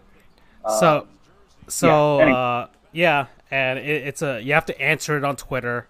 Uh, follow us on Twitter in order to to get the, the those are the requirements. Follow us and and be uh, uh, living in the United States as well. I'm not shipping this to France. Okay, I do not have the money for that. Um, uh, trivia question is my Florida Marlins trivia. Who was the manager or the interim manager that took over after the Marlins fired John Boles in 2001? So that's that's the trivia question. He finished out the rest of the season for the Marlins. Who was the man that took over for John Boles after he was fired in 2001? So answer that. Answer that on Twitter, and I'll post it up if nobody answers it in, time. And uh, yeah, so there we go. All right, so uh, shall we talk about football? Yeah, we we can go. I, I figure hockey might be appropriate to the last segment for us because I know Andrew can give us those live feed by feed, so we can get some of the fat out. Yeah, I mean, he's. I'm, I'm sure he's waiting with bated breath because the Bolts are on a power play at the moment. So Yep. we'll see what goes down there. And the Heat and Celtics coming down to the wire in the third quarter here. For I think that's gonna be a good series. You know, even though it just started literally, yeah, but we're not in the basketball world yet, right? yeah. So uh, we. I don't know if we'll get to it uh, because there, there was a lot of football that happened: NFL football, college football. Uh, I don't want to talk about college football because my team sucks. Uh, but college football did happen, Andrew. And there's some news that's going down. Of course, the Big Ten and Pac-12 are considering uh, uh, going back on their decision to cancel the season or postpone it, whatever the hell they want to call it. So take it away, good sir. Alrighty, folks. Um, so I actually uh, did some uh, some uh, research for once. Uh, we had a really good chance the power play. Uh, one of Islanders' players uh, got injured by blocking a shot. Anyway, um, this week was insanity. Um, you want you want ups you like upsets uh, you like whatever this was the week for you three power five teams lost um, it was arkansas state beat kansas state which rcfb made a joke which was um, at least there's one good team with kansas state in their name you know because arkansas is arkansas Get it? Oh, okay. Uh, yeah. Okay. Uh, that took a second to register, but yeah. it, it, it it's funnier when you actually see it in text. Okay. Um, uh, so that was one. Uh, Louisiana, or their full name is Louisiana Lafayette, uh, beat Iowa State in Ames. The Raging Cajuns. The That was a Raging good game. Um, and then Coastal Carolina beat Kansas. These are all away games for the for the group of five teams. Um, Manhattan, Manhattan, Manhattan, Manhattan, Kansas for the Kansas State game. Uh, Ames, Iowa for the Iowa State game, and then uh, Lawrence, Kansas for the Kansas game. Um, the Sun Belt was on fire. Um, all three of those teams are from the Sun Belt Conference, and tho- those were the completed upsets. There were three other. Uh, wait, I think it was a fourth. Was there a fourth upset? Goodness, I can't remember. I'll come back to it. Um, If not, I'm sure Freddie or BU's got you covered. I'd appreciate it. And then there were three near upsets. Uh, Texas Tech beat Houston Baptist 35 to 33. And that one was down to the wire. Um, Houston Baptist Huskies, who I believe are the only Huskies in FBS uh, in Division One football playing this season because there's the Northern Illinois Huskies who are in the MAC, which has been canceled, and then UConn Huskies, uh, they're also canceled, um, and then Washington Huskies also canceled. Uh, took took uh, uh, took Texas Tech uh, to the wire, but they pulled it out. Um, second one was Georgia Southern beating Campbell 27 to 26. Huh. Now I want you guys to guess what is the nickname for Campbell. Not the soups, right? Damn it, Francisco. I'm gonna give it a second to see if BU or Freddie knows. Um, Campbell Bells? Campbell Bell. All right, so what's the name? knows. What's the legitimate name of it? And I'll make it an honest attempt. Uh, well, it starts with C. The Freddie got Fighting it. It's Camels. You know, Freddie, Google is not allowed here. Revoke his rights. I, I I think he legitimately knew that though. Of course he knew the man. The, side note, everybody, go click on the Fred rank. It is accurate as hell. It'll be accurate in this very diminished college football season, and also in the NFL when he releases Fred rank. Freddie, have you released a Fred rank for uh, NFL yet? I don't remember. Hey, man. In the NFL, you can go one for four, but as long as that one matters. Yeah. Yep. And then BU knew it too because they are smart. They're the real smart guys here. Yeah. We're the goofs. They're the geniuses. But continue, Andrew. Um, and then the third uh, near upset was um, Tulane beating South Alabama 27 to 24. Um, I know those are both group of five teams, but Tulane is in the quote unquote higher conference, which is the American Athletic, whereas South Alabama is also in the Sun Belt. So if you look at that, four Sun Belt teams, possibly five, I forget if there was another upset, had or almost upset teams. So, what a statement to start the season for the Sun Belt Conference. Um, Tulane won that one 27 24, and that took a last minute comeback for them to pull off. Uh, so, those are the upsets. Sun Belt to the playoff, yes. Absolutely. Um, well, unless it comes at the expense of UCF or someone in the American Athletic Conference, which in that case, no thank you. Um, now on to kind of the more serious topic, which is CV. Two major news stories here. Um, and this is not uh, by no means a full and accurate store of representation, but the big one is the Big Ten.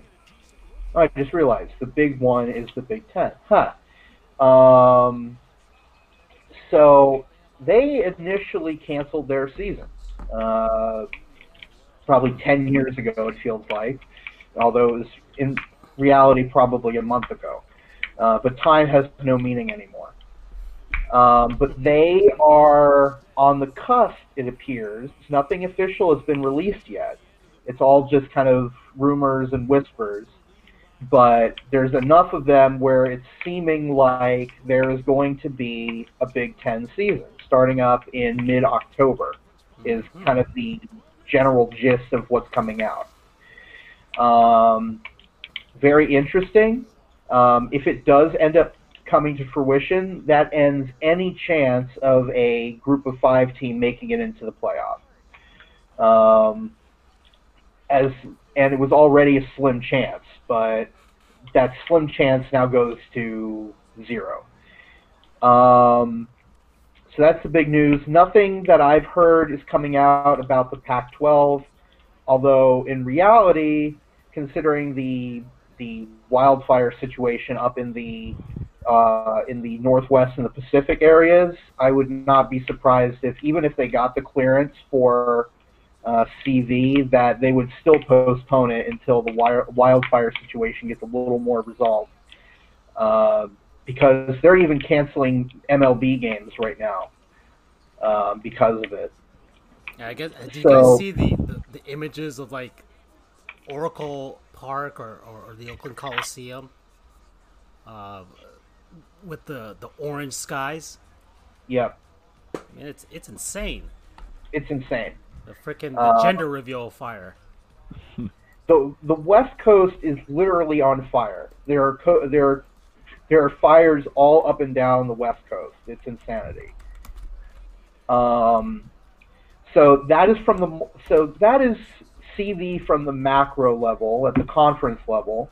Now let's dive a little bit uh, more in a little bit and let's go to the team level. Um, teams are how teams are reporting CV cases is very uneven. Uh, some teams are more forthcoming with information, and then others are, like for example, Oklahoma, are saying absolutely nothing. Their rationale being that they don't want to give teams and, an, their opponents an advantage of knowing what their uh, roster is going to be like. But again, they're not saying individual players due to HIPAA and FERPA laws. They're just saying their numbers that are out, um, which has drawn the ire of a lot of people for uh, not being forthcoming with such important information. Now, to teams that are a bit more forthcoming, let's start with, as uh, Charles posted in our group chat, LSU. LSU, which bear in mind, a college football roster is probably in the 115 player range. Um, when you include, you know, guys on the bench, uh, walk-ons, things like that. Co- uh, co- head coach uh, Ed Orgeron said today that quote most of the players have had COVID, and there are three to four that still have it. He didn't give a specific number, a percentage number of how many uh, players had it. Um, and this is through the whole off season. This isn't at a, at the current time. Um, but that's insanity to see that many people um, have it. And then let's go a little bit uh, further west to Lubbock, Texas, where Texas Tech is. They say that through the whole off season, they've had 75 uh, cases in the football program, which includes staff. Um, so it's other; those are probably the most uh, solid numbers I've seen regarding cases. Um, but yeah, it's just insanity. Uh, we'll see what happens. Uh, games are still being postponed and canceled because of uh, outbreaks. So this is by no means done. So I'll get off of that serious topic a little bit and let's go to kind of a mini segment, which is just a breakdown of the sports goof teams. Um, I- D- don't even talk about mine.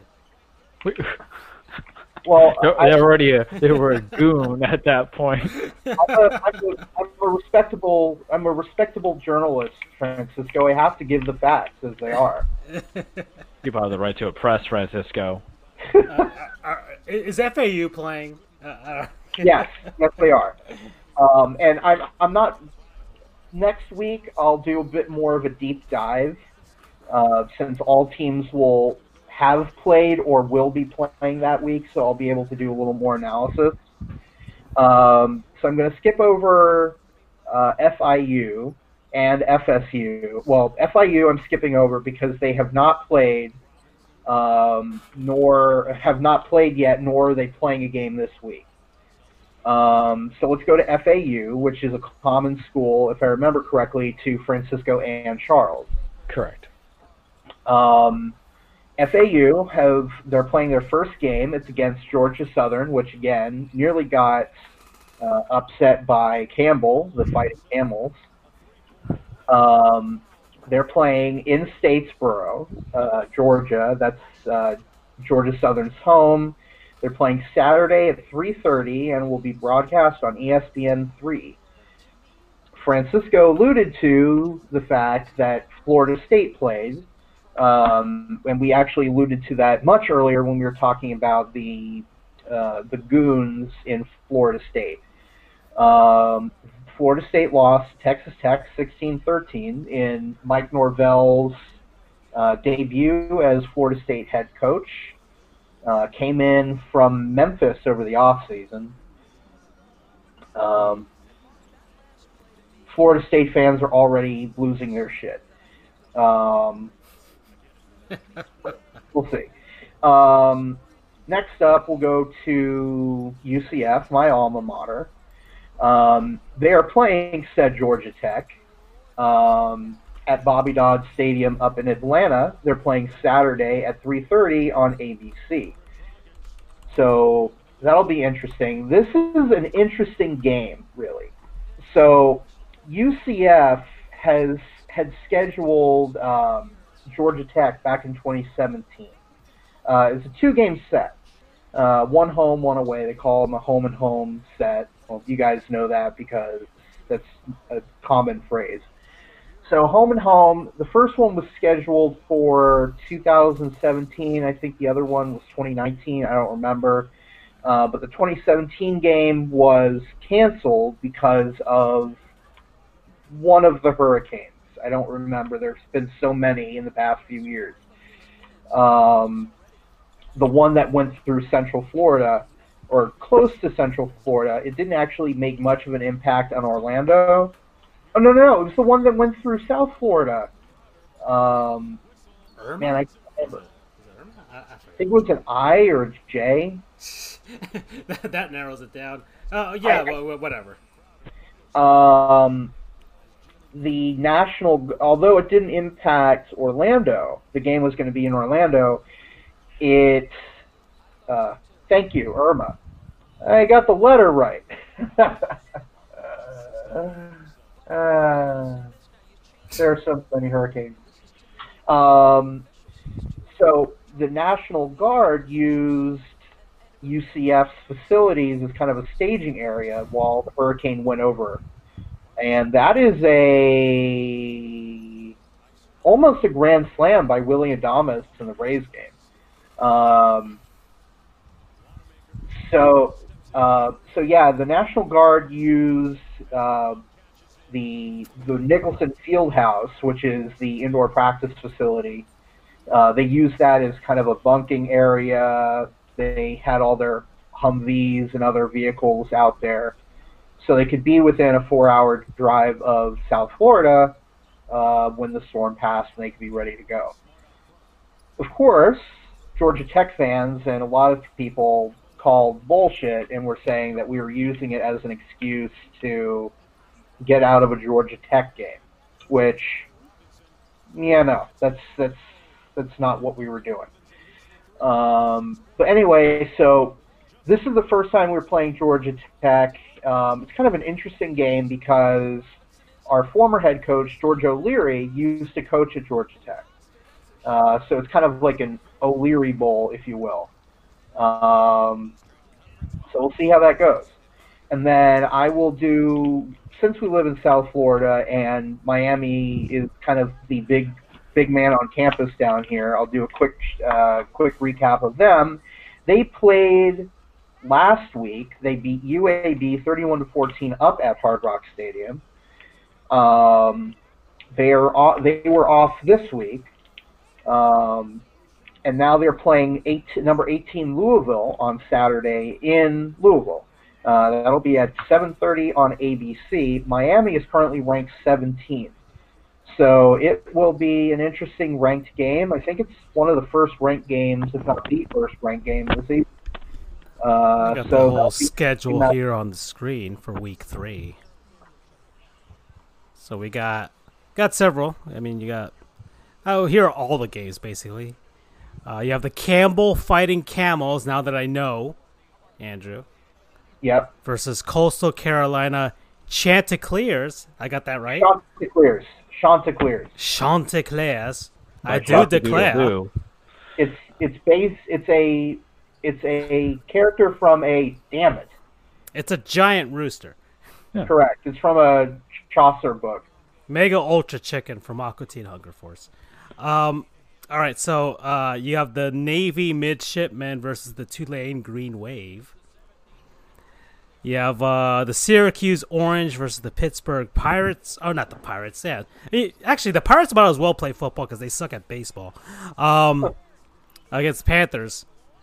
The Austin is it Austin Peay? Austin Peay. Okay, what what are they? What the hell is that? Is that Waluigi? I don't know. Um, Austin Peay versus the Cincinnati Bearcats. What the hell is Austin? The Governors? That's a Yeah. stupid name. Uh, Well, The- named after a former governor. yeah. Uh, the uh, the Raging Cajuns, Louisiana Lafayette versus the Georgia State Panthers. Uh, Liberty. What the hell is Liberty?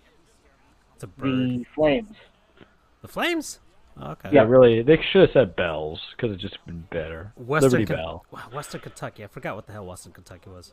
Western Kentucky is the Hilltoppers. Oh, okay. Uh, the Tulsa Golden Hurricane singular Yep. versus Oklahoma State Cowboys. Correct. The Houston Cougars versus the Baylor Bears, Bears. right? Yeah. hmm Uh, Boston College Eagles versus Duke Blue Devils. The South Florida Bulls versus Notre Dame Fighting Irish. Yep. Uh, Stephen F. Austin. The hell were they again? Lumberjacks. Ah, that's right. We've done this before too. Um, when when we used to have the college, Thank you, Freddie. the guess the college for- team name Once we are in, in agreement about teams that suck. versus uh, University of Texas San Antonio Roadrunners. Yep. Okay, Appalachian State Mountaineers versus the Marshall. Uh, was it the Thundering Herd? Right. Yeah. Uh, the UCF Golden Knights. Fuck you. I just want to get a rise out of you. Versus uh, Georgia Tech Yellow Jackets. Uh, FAU Owls versus Georgia Southern. Was it Eagles? Eagles. Yeah. The Charlotte 49ers versus the Tar Heels UNC. The Citadel. What the hell is Citadel? Citadel. The It's Citadel. a Citadel. military college. But what is it? I mean, what are I they? believe they're the Bulldogs. Okay. Versus Clemson. Uh, Troy. Not surprisingly, they're the Trojans. Oh, okay. Versus Middle Tennessee. Uh, Those are the Blue Raiders. Blue Raiders. SMU Mustangs versus North Texas Eagles, right? Green no, Eagles. uh, Green. oh, okay. The Mean Green, right? Yeah. Mean Green. Uh, Louisiana Tech. Bulldogs. Oh, versus Southern Miss. Golden Eagles. Okay, Golden Eagles is Texas State. Bobcats Bobcats. versus Louisiana Monroe. Warhawks. Oh, okay. That's a cool name. The Miami Hurricanes versus Louisville Cardinals. I think game day is going to be in Louisville for that one. Uh, yes. If I remember correctly, yes. Yeah. Uh, Wake Forest versus NC State. I don't know what the hell those two things are. Uh, ACU. What the hell is ACU? Isn't Wake What, Forest what like the the two devil? teams? It was NC State Wolfpack Yeah. and who was the other? ACU versus who? Abilene Christian Wildcats. Okay. Versus uh, good old El Paso. UTEP. So you, You should know the nickname for them. oh, go Miners, baby. Yep. Uh, that yeah, that's uh, that's what we got for week three. according to this thing. Cool beans. Cool beans indeed. Thank God the Seminoles aren't playing. All right, so that's our our look around college football. Notre Dame is 0 1 all time versus UCF, uh, USF after a disastrous 2011 opener. And okay, all right. So uh, this is, I wanted to do this little game for you guys. It's something I haven't like completely gotten everything together with it, but god damn it, the Marlins are winning one are losing one nothing to the Red Sox. Get your stuff together. Exactly, and the I, whoa, the Islanders scored. I didn't realize, I didn't realize that either. Uh, all right, and the Heat are down ten at eight nine. What the hell is going on tonight? Um, sheesh, nobody's winning except for the Yankees. Hey. Yeah. All right. Um. So I wanted to play a game for you guys. I, am calling it most punchable face. Okay. So, where we look through an entire roster of a, of a team for this season and look at all of the players and see which one of them is the most punchable in that team. Has the most punchable face. The one that you're like, man, I, I really want to. Like, if I had a chance, if I had one sucker punch, then I'd do it. And, and I, I decided to go with Charles's Tennessee Titans. Oh, oh, I, yeah, okay. Well, well, first off, Stephen Gostkowski punch you in the face, but that's not even looking at his ugly mug yet. Yeah. So we're gonna look at these guys' faces. I hope I could zoom this in because I, like, I wanted to do it all in one fell swoop. So is that possible here? Updated player zoom your screen. View the PDF. Can we see the PDF here? I don't even know. Well, let's go one by. Uh, well, maybe not one. We're not gonna do this forever, but uh, let's see. I guess we'll go in alphabetical order, or should I just hit a random guy? Random guy. That Okay. that brings into the fun. All right. And but, I'll, I'll look uh, away from my screen. Don't tell me who it is, and I'll peek at him. Uh, click, click. All right. There's our first guy, Adoree Jackson. Adoree Jackson, punchable, punchable. Re- I think re- it's just because of draft position. Really? Really? I, I I have a little bit of bias. he's No, got a Adoree's nice, okay. like he's got a smile and go. I don't see. I don't think that's a punch. I, I wouldn't punch Adoree. He's a nice guy. He's Alright. fine to me. Yeah, He's we don't cool. punch his face. He's a All cool right. guy. So, oh, okay. They Didn't got this play little. yesterday's game. They got this little drop down menu, so it's easier for me to do. All right. Uh, uh, oh, look at that, Ryan Tannehill. Oh yeah, Tannehill kind of has a punchable face. Really? I think so. Oh, as a Dolphins fan, do I want to punch Ryan Tannehill in the face? Like if I if I had if I had one shot. I feel like Ryan Tannehill is the love child of Kirk Herbstreit and Clark Kent because of very strong cheekbones, big ass forehead, and that crop brown hair. I, I can't do it. And BU, you are correct. I I was kind of going off of things other than face, but that's why I'm keeping to it. I mean, I'm afraid that if I punch Tannehill though, that his jaw does not look like it's made of glass. It would break my wrist. Uh, I mean, he's suffered enough sacks in his lifetime, but sure. All right, so let's see. Yeah, no, I'm not punching Ryan Tannehill. Uh, I can kind of punch him. I, this is just looking at the faces, guys. You know, let out your T.I. inner, you know. Tart. Oh, he went to FIU. We're not punching him. No. Jonnu Smith also went there too. Yeah. we're- Nah, not- Teair Tart. Teair Tart's cool. No. Teair Tart's the guy who lets you come into the club when Yeah. you don't know anybody. Yeah, he's, He's, like, he's like, I got you, man. yeah. Swing Look at him. He's got the little smirk on his face. You know, gosh, I just want to give him a big old hug. Really. Yeah. Yeah. No, we're we're not punching him. Uh, no, we're not, we, we ain't doing that. A fellow a fellow Panther. We're not doing that. We have two Panthers on our team besides Teair Tart. We have Jonnu Smith, who is actually playing like he's good. Look at that. Ooh, Taylor Lewan, Lewan, Lewin. Oh, Taylor Lewan, Ooh, our starting tackle, who got hurt. I could punch. Um, I could punch that one. Yeah. I feel like I feel like I could punch him. Yeah, yeah. It's a little bit of that doughboy face.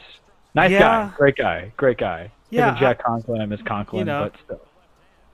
Uh, yeah, yeah. It's the hair. I don't know. I feel like if his hair was different, he'd come off looking nicer. But I don't know. I feel know. like that's my everyday life when I go to the barber, and then when I come out of the barber. I, I'm surprised, Andrew. You have not jumped in on this game so far. Uh, I, Andrew's not a Uh, violent uh, guy. Yeah, maybe that's why. I, I, I can't, in good conscience, punch somebody based solely on appearance. Although I will say this: I can. Oh, Adam Gase. That's why. man. That's why you're our moral compass. that too, you you guys still need a moral compass. I mean, I'll Um, punch Baker. so We don't have a I'll punch bizarro Batman. world, Andrew, that would do it. I don't know. when, when someone punch one of these guys inevitably re- uh, sees this, I've- he'll see that at least one of us is the I, is I, the rational one. I feel like if this was a hockey team, your tune would change. Brad Marchand. That's the that's the only one, and that's just because he's a jerk. That's Uh, the again. only one. There's a lot of jerks in the NHL, dude. oh, there's there's there's more. Um. All right. So, uh, let's see. Uh, all right. Uh, Chris Milton.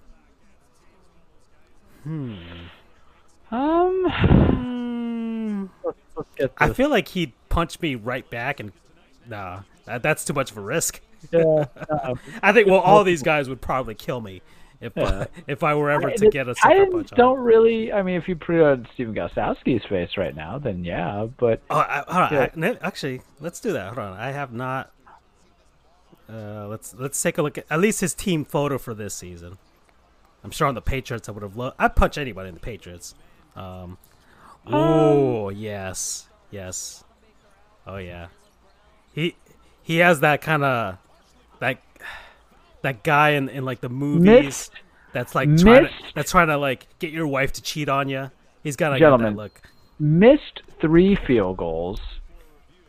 Three field goals, missed it, and then missed the PAT.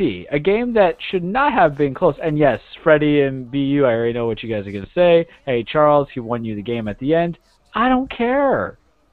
I don't care. I'm like uh, Tommy Lee Jones, the fugitive. I don't care because we would have been up 27 to 14, and instead we had to kind of drive it on down.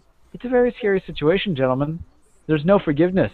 There's no love here. That or Bill Punch Bel- him. Bill Belichick knows when to get rid of his players. He that's, that's Punch just- him right, right. in his grill.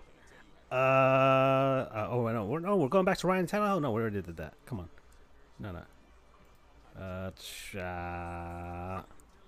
all right, let's go. Uh, Daren Bates. Ooh, yes, that's a yes for me. It's the mustache. Um, It's the mustache that Aaron gets me. seems like a nice guy. It's he has to shave the mustache though. listen. it's- I had a bad mustache for like a month. Yeah. no one wanted to punch me allegedly. Yeah, but I don't know, man. Sometimes a bad stash. I mean, that's why you know th- th- there's a reason like you know certain villains are are uh, are are made known because of their facial hair. You know, Waluigi, Jafar. I mean, Bah. that- you know, Okay. it- Okay. it- yeah. Just if he shaved that, no, I would not. But with it, mm, yeah. Uh, all right, I think uh, let's do a couple more and then we'll move on from this. Uh, all right. Oh, this guy has two last names. Uh, he's got ooh, Nick Westbrook. I, I can't. I, I, Ekin, Ekin, Ekine, Ekine. Ekine. Uh, yeah, yeah. I would punch Nick Westbrook Ikhine straight in the face. I don't know why. Uh, he's It's the picture. It's he's the picture. yeah. It's not a good picture. Yeah, I don't know. He, I feel like I don't know. It's kind of like a wrestler vibe to me, like a, a guy in wrestling that you would want to punch for some Maybe. reason. So you think he he's heel? He's natural heel? Is that what yeah, you're saying? I think he could. Yeah, you know, he's got the like, uh, like I don't know what he's doing with his eyebrows there. One is Yeah. off, one is to the side. He's got. I, I feel like there's some smugness there. He's got a little poutiness in his lips. yeah. Okay. All right. Uh, okay, we're done with this. I'll, I'll pick another team next time. Random sport, what have you. 2020 squad. Uh, let's let's move on. So we got six minutes down between the Heat and the Celtics. it's still pretty close. We'll see what goes, uh, what happens moving forward. First intermission between the Lightning and the Islanders at the moment, and the Marlins still haven't done a freaking thing. Against, are they really going to lose this game one nothing? They, I, uh, that'd be really awful. Okay, um, Oh, that's Charles. You ready for the cage? I mean, we talked Yeah. about wrestling. Let's do a segue there. And it's gonna be it's gonna kind of be brief anyway because there's not like much to do about nothing, but it's always a discussion we can have. So welcome everybody to your weekly TruePlex, The Cage with Charles. A couple disclaimers out there: wrestling is not fake; it is scripted. It is a dance. It's a ballet, contrary to what superstar Billy Graham and everybody else says from the old school days. It's still one of those beautiful things where a man or a woman are just trying to beat the holy hell out of each other.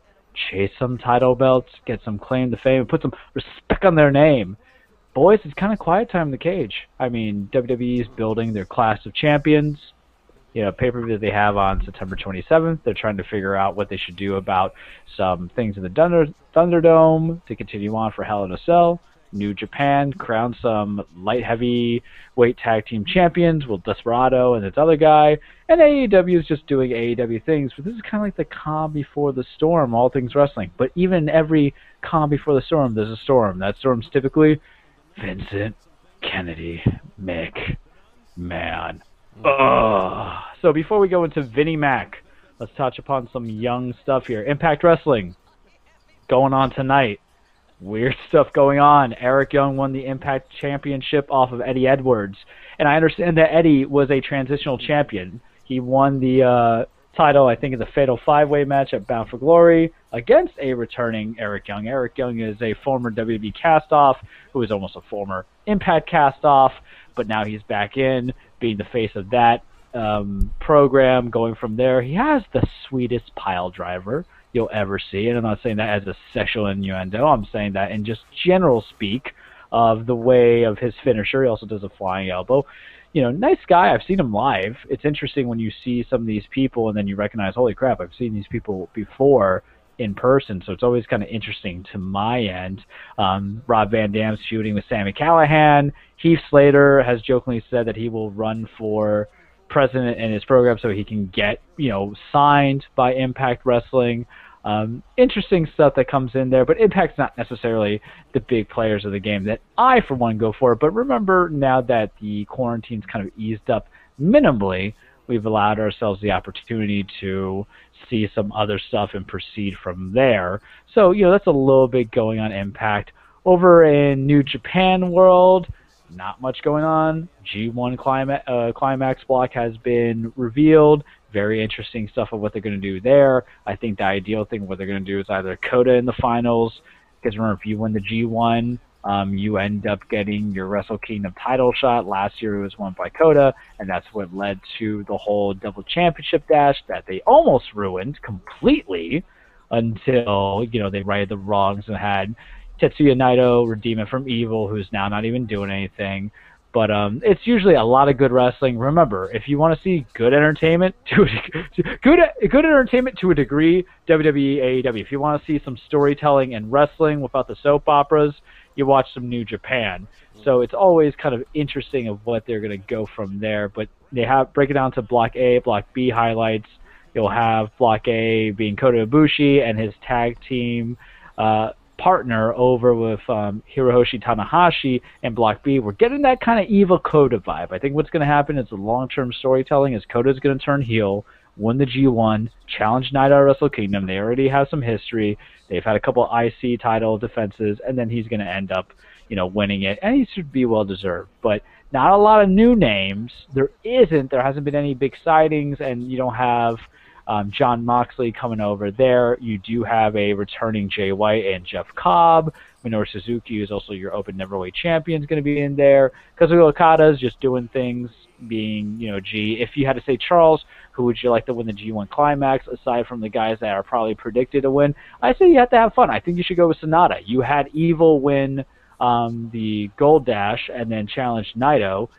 So now why don't you give him his other counterpart in his team of Los Ingobernables de Japón and give it a Sanada? But granted, maybe the end game is Sanada and Evil for some kind of menial title. However, full disclosure, New Japan. It's time for Naito to do something with those two titles. Give him the heavyweight title. Let him drop, Jesus, 16-3 New York Yankees. There you go. Let him drop the Intercontinental belt because I'm not a fan of double champions. Why? Because it ruins the whole elements of who's main event, who's mid card, and if you have a main event champion, defending a mid card title, it's going to be almost impossible for the mid card guy to really kind of get over onto it. New Japan, you know, we like what you're doing now. We didn't like it a couple months ago. Fix your crap, get it together. Over in AEW World, storylines continue. Matt Hardy came out on Last Dynamite saying, "Hey, I'm alive." You guys know that nasty look. It's so weird because I'm never for wrestling to break kayfabe. He may be alive, but is he all the way up there? Oh yeah, I've never one for wrestling to break kayfabe. I don't like people apologizing in their wrestling. I don't like even Vince McMahon because there was a time period when wrestling was bad a couple years ago in December where Vince goes out, things are gonna change. I don't like that. You got you're breaking the element. That's kind of like in the plays when the reliable narrator looks at you and talks to you. You're taken out of it a little bit, right? You got to be careful when how you do your certain things. But AEW Moxley MJF doesn't look like it's done. They're going to have him and Lance Archer because Archer won the Casino Royale Battle Royal um, number one contendership, but that there's the history there. But it, you're not going to have push Archer that quickly because you didn't even let him win the TNT Championship. So what are you going to do? Speaking of the TNT Championship, a Mr. Brodie Lee defended against a Dustin Reynolds, formerly known as Gold Dust from the WWE days, in a pretty decent match. It was a little bit hard hitting. I'm kind of over the Dark Order. I think it's because it has a lot of flaws into it, but if you're going to build them as a complete faction, then maybe they should have been the ones to take the tag team championships off of Omega and Hangman Page instead of FTR. It's just about that booking because if you're going to say we're the best of the best, then you give them all the gold and you watch them break apart in and of itself. Speaking of which, I think we're going to get the Omega and Hangman Page um, match eventually. The breakup's kind of awkward because Kenny's like saying, hey, I've had my time as a tag team guy. Now I want to pursue my singles title. And then Hangman Page playing the ultimate baby role, babyface role, is basically saying we can get it back. We can do this. He's going to be that guy that kind of appeals to your senses, appeals to your sensibilities, appeals to your soul, and we expect fully Kenny Omega to break his spirit. Because why? If MJF doesn't win the championship off of Moxley, which he should, as I mentioned a couple episodes ago, because you got to kind of let the new new blood come in, have the first real bread and buttered from AEW win that gold as opposed to two former WWE castoffs and you know all the other guys who have challenged it have kind of been castoffs, have they not? Cody was WWE castoff, Brodie Lee was WWE castoff, Jake Hager was a WWE castoff. The only person who was a non WWE castoff was Brian Cage, but he came over from Impact and he was kind of a big deal over there, so we knew him. And he's also managed by a former WWE castoff, Taz. So what are we doing there? Instead, um, if we're not going to do MJF to win it out, then we're going to do Kenny Omega, and it kind of brings their story full circle because remember, the first thing that Moxley did when he was signed at their pay per view is basically murder Kenny Omega. So there's little things that Charles likes in long term storytelling. Young Bucks are turning heel. Let's see what happens there. You're disassembling the elite. They had a great match at Revolution with is the Bucks versus Hangman and Omega, so there was already kind of seeds being sowed there. But eventually, it's going to lead to Young Bucks versus FTR, and then I think FTR will hold those belts for a while until Jurassic Express gets their job going, and then they end up winning. They released the season pass thing. I think that's because they're starting to bring in live people. Yeah. I wouldn't risk it, but that's the Jaguars are selling the tickets, so. Yeah, well, you know, hey, think about it. Season pass, football game, and wrestling. Charles is a little erect, guys. I can do that. Um, bringing on to other things. WWE, let's transition towards it. Ah, oh, man, I really don't care about Raw. It's the same feuds over and over again. Why is Dominik Mysterio on my screen? He had a steel cage match with Seth Rollins. I don't care. The problem is, do you have enough talent? And that's why you're. If you don't, that's why we're getting all these repeat guys. Whatever. But SmackDown, whew, that's your moneymaker right now. Paul Heyman, Roman Reigns, putting in great work. Number one contender is his cousin Jey Uso you know, they were a tag team, the Uso brothers, Jimmy and Jey. Jimmy had surgery, so for once they're actually doing something with a tag member for a singles title that isn't a very kind of pushed into it the way they did with Kofi last year, which was organic. But this is just to further the relationship between Jey and Roman and can solidify Roman's heel turn. Roman, good guy for the longest time, really doing some dirty tactics, and they had a tag team match where they main evented against Baron Corbin and Sheamus, and then Jey was doing everything to look good, trying to get the win. And then there's, there's swanky ass Roman tagging himself in, spearing Sheamus as you see on the screen, and stealing that win. That's good heel stuff. It almost makes me want to see a two month feud out of it. I'm gonna talk about Wobbly Walrus in a second. That's what I'm gonna, like. I was gonna say what what the hell happened? it- it's gonna What the hell happened? it's gonna make me want a two month feud out of it, which is amazing because Jey Uso, who I know is talented, I didn't know that they're that compelled because he come across as a very genuine, cool guy. Like I love that little segment two weeks ago when he's like, "Hey, yo, let's get a steak after the show." Um, but I'm about it. The triple threat match for the IC belt should be sexy. Sami Zayn coming back saying he's the IC champion and that CV took him out of it and he's a true champion. Jeff Hardy, who is the champion, you know, currently the champion, doing Jeff Hardy things, and then you have um, AJ Styles just being AJ Styles. Look at Jey Uso just looking at his cousin, looking at the title, because this reminds me a little bit. I'm going to go back to some wrestling history. This reminds me a little bit about Owen and Bret when they were fighting for the WWF Championship back in the day. I believe it was they wrestled at WrestleMania. Owen won. Bret went on later that night to win the WWE Championship or WWF Championship, and then they met at SummerSlam and it was in a cage match and you built this whole like animosity of i'm not the good brother i'm the better brother i'm the best heart. Here's the flip side because they come from the Anoa'i tribe. There's a lot of talented wrestling in there and instead it's roman's playing the owen side of it but now he has the title and then Jey can get a little bit of good face. So let's talk about wobbly walrus which just kind of reminds me of um, if you guys ever seen the movie tusk reminds me of uh, Justin Long's character. So Wobbly Walrus is basically a play off of Paul Heyman, who is now Roman Reigns' manager. Roman Reigns, remember, not too long ago, the Fiend was the champion. Roman came out of nowhere in that triple threat, kicked the Fiend in the nuts, and then you know speared Braun and won the title. So I think the end game is obviously going to be the Fiend versus Roman. I think they're going to lead up to it in Hell in a Cell, which is supposed to be the most bloodbath of the matches, right? Do something with it. Bray is a creative mind. I thoroughly enjoy him, and I also enjoy this idea that they're pairing him with Alexa Bliss because the Fiend is like a cancer. It spreads, it infects you, it changes you. It changed Daniel Bryan lightly, it changed The Miz lightly, um, it it changed Braun severely, where he became a full of bad guy. Now it's changed Alexa, who is now breaking up her friendship with Nikki Cross. Nikki Cross wants a women's contender match against. Bayley, Bayley, of course, betrayed Sasha Banks. So much stuff has happened since the last time we talked uh, to you guys. All right, Charles. There's 30 seconds left. I got this. So basically, we're not there yet in greatness of wrestling, but we're going to be hopefully real soon. And that's all I got for you this week. Okay, so uh, from here on out, we're watching this Heat game. They are up right now. What? I oh Jimmy frickin' Butler. I didn't watch it because I didn't want to jinx it. Because when we were down by 12, I took my eyes off of it. Uh, man, Jimmy Butler and Derek Jeter, please have that baby together. I'm just saying. Well. I, I, I don't want to scare you, but you and I are on two different wavelengths, good buddy. Oh man. Uh, uh, All what the hell is happening to my feed? Come on, not at this moment, but there, there's still plenty of time. The Heat just need one stop, just one, one stop, And- one miss from Boston. All right, we're at This is the commercials. Taco part. Bell showing off their nacho box, which I ha- I'm, I'm contemplating buying it. Oh yeah, Andrew, uh, you're talking about KFC. Uh, yes, they have fries now apparently. You guys didn't have their fries before? I thought they were no. What those were wedges, right? That they had before. Those are potato wedges. No, I've had their fries, though. Well, No, they're I think these are brand they new. call- they I- call them potato, potato wedges. Freddie have- has tried the fries. These are like legit fries. I thought I had them. I'm, was I the test subject? Because you got to remember, I, I don't live by you guys. Well, no, So maybe All right, let's uh, well, uh, let's put it on the screen here. the secret recipe fries. All right, so they're fries, but a new flavor of fries, Freddy. Is that what you're telling me? It's the fries, but using the I guess the eleven herbs and spices to season it. Jesus. Yeah. Like, it's probably like kissing Jesus. You know, it must be delicious. I mean, there they are. No, these are different than the potato wedges that they have.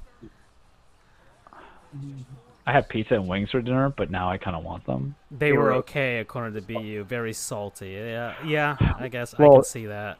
We know what's going to happen. I'm gonna I'm gonna take the L. because I always take the L when it comes to KFC, even though I didn't try that other thing that they had. But I, I think it's because I was still cleaning out my my arteries from the uh, Cheeto burger. All right, so BU says he would recommend it. So it, let me ask you this, BU: Would you recommend it if it had like their summertime sweetness sauce, like their barbecue sauce, which is excellent? Because I couldn't see myself enjoying it dipping in ketchup if it's super salty. Oh, come on. What the hell just happened there? For the Heat. Are you watching it? Are, are, Yeah, I, I'm watching it. Refs just messing it all up. Come on. No. Not at the end. Well, it's it's payback. That was a tech? Was that a birthday. T? Yes. Lightning tie it up with 16 minutes left in the second period. Uh, your feed is ahead of mine, Andrew. Oh man. All right. Well, the Heat need to stop here just to get possession back. But well, actually, no. Boston's going to take it down to Well- the wire, and we go to OT. Hopefully, then. Well, no, because you know there's going to be that BS foul. But Kemba's been playing badly, so it's like, all right, I mean, you want him Kemba to get the last shot? been that good. Please take it. Let him take the last shot. Tatum, not so much. There you go. Crash. miss. Okay, we got OT. we got overtime, and I just saw the Lightning goal right now. That's Hey, you know head, what the Hedman. you know what the wow. benefit is though is that Miami's had a couple days of rest. I'm really hoping that Boston beat the holy hell out of each other on this. Yeah, well, yeah. Hopefully, a little oomph at the end for Miami. Yeah, I, I- I guess what happened was the butler, you know, call him Alfred because he's worth every penny. Oh, trademark me, boys. Copyright it. That was good. Uh, let's see. Freddie says Mountain Dew Sweet Lightning, though. Wait, wait, wait, wait. What? What? Hold on here. Freddie, wh- where is this? Mountain Is this Dew part of their? Hold on. Let's uh, let's take a look at the drinks. Oh, Because do you guys remember Livewire? Because I love Dew Livewire. Sweet Lightning. There it is. KFC exclusive drink. Ah, shit. Where's my next cheat day? A sip created just for KFC. Our first signature beverage. Is that Uh, Mountain Dew lemonade style? Because guys, it Yeah. Oh, look at this. Uh, Mountain Dew Street, uh, Sweet Lightning, and I guess that makes sense because Lightning just scored, was specifically made to complement our world famous fried chicken. Mountain Dew and KFC both know how to do delicious flavors cheech and inspired what? inspired by their southern roots. So grab your chicken and sip and transport your mouth to a lazy summer. I'm basically it's gonna be like drinking a can of Slurm, and I'll just lose my teeth if I have two sips of it.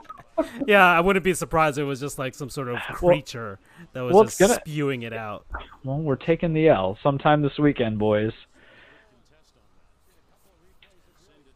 Oh my goodness. I, I guess I guess that'll that'll bring in a future discussion when I actually investigate it. But what's your favorite specialty item on a food place? I swear sometimes we should just call up the Food Network and be like, "Yo, ESPN's ignoring us. We talk about food a good quarter of the portion." Uh, on uh, on Instagram, I I separate it. I call it food goofs. Um, okay, specialized thing on a menu. Like, what do you mean? I mean, because there's so many. I mean, there's exclusive stuff. It, it is as it be.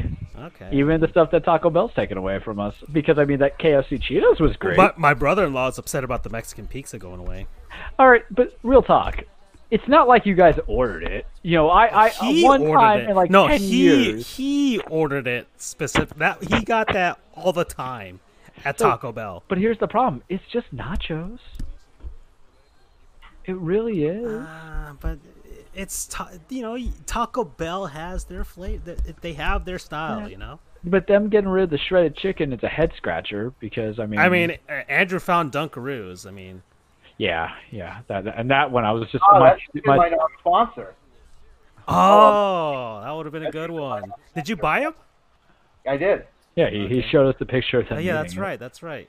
So, uh, is it as good as it had always been, Oh, Oh. damn it! I Or did- think or is it was it overhyped, or do you just remember it being better because you were a kid? I think that nostalgia added to the flavor, if that makes sense. Yeah. So, what's the thing that you would like to come back then, aside from Dunkaroos? Trash. All right. Well, I'll say this. I mean, they're not bad. They're not bad. Yeah. it's just I I think, like I said, the nostalgia factor kind of added a mythical taste, if you will, to it. You know, we and plus I think also, you know, when you're let's see, that's like when you're like eight, seven, eight, nine, like I was back when those were a thing, you know, maybe your taste buds aren't as sophisticated or whatever. It's a bit more simplistic. Mm-hmm. Um, you know, spaghetti and hot dogs is a gourmet meal. Uh, but now we've we've upgraded to whatever. And I agree with BU. Dunkaroos aren't trash. They're not bad. It's just they aren't like this mystical, power, all powerful food that tastes incredible that I had thought them to be. But again, I hadn't had them in 20 years, so it was. Mm. I think it was more nostalgia talking than anything, but they're not bad. They're not bad. Did you guys know that there's a Kool Aid festival? I did not. So I mean, but yeah. why? I- I- Wait, okay, hold on, Francisco. You said there's a Kool Aid festival? yeah.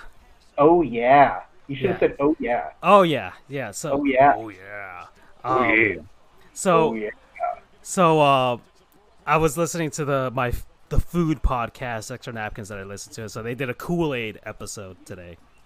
Um, uh, a lot of nostalgia.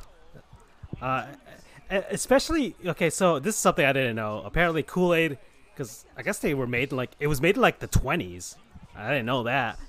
And Kool Aid was like one of the first like American products that had a bilingual packaging, like had Spanish on theirs, which is why it kind of took a hold in Latin American communities. So if you're Latino and you like Kool Aid, that's why it's it's it's something that was established early on.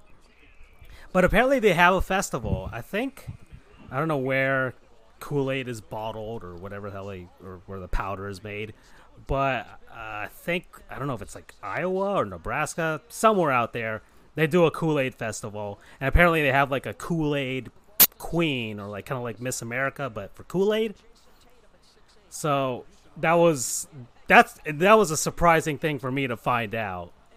Um, and the funny thing is, like instead of like a swimsuit contest, they should have like a like a contest where you bust through a wall and do your best. Oh yeah.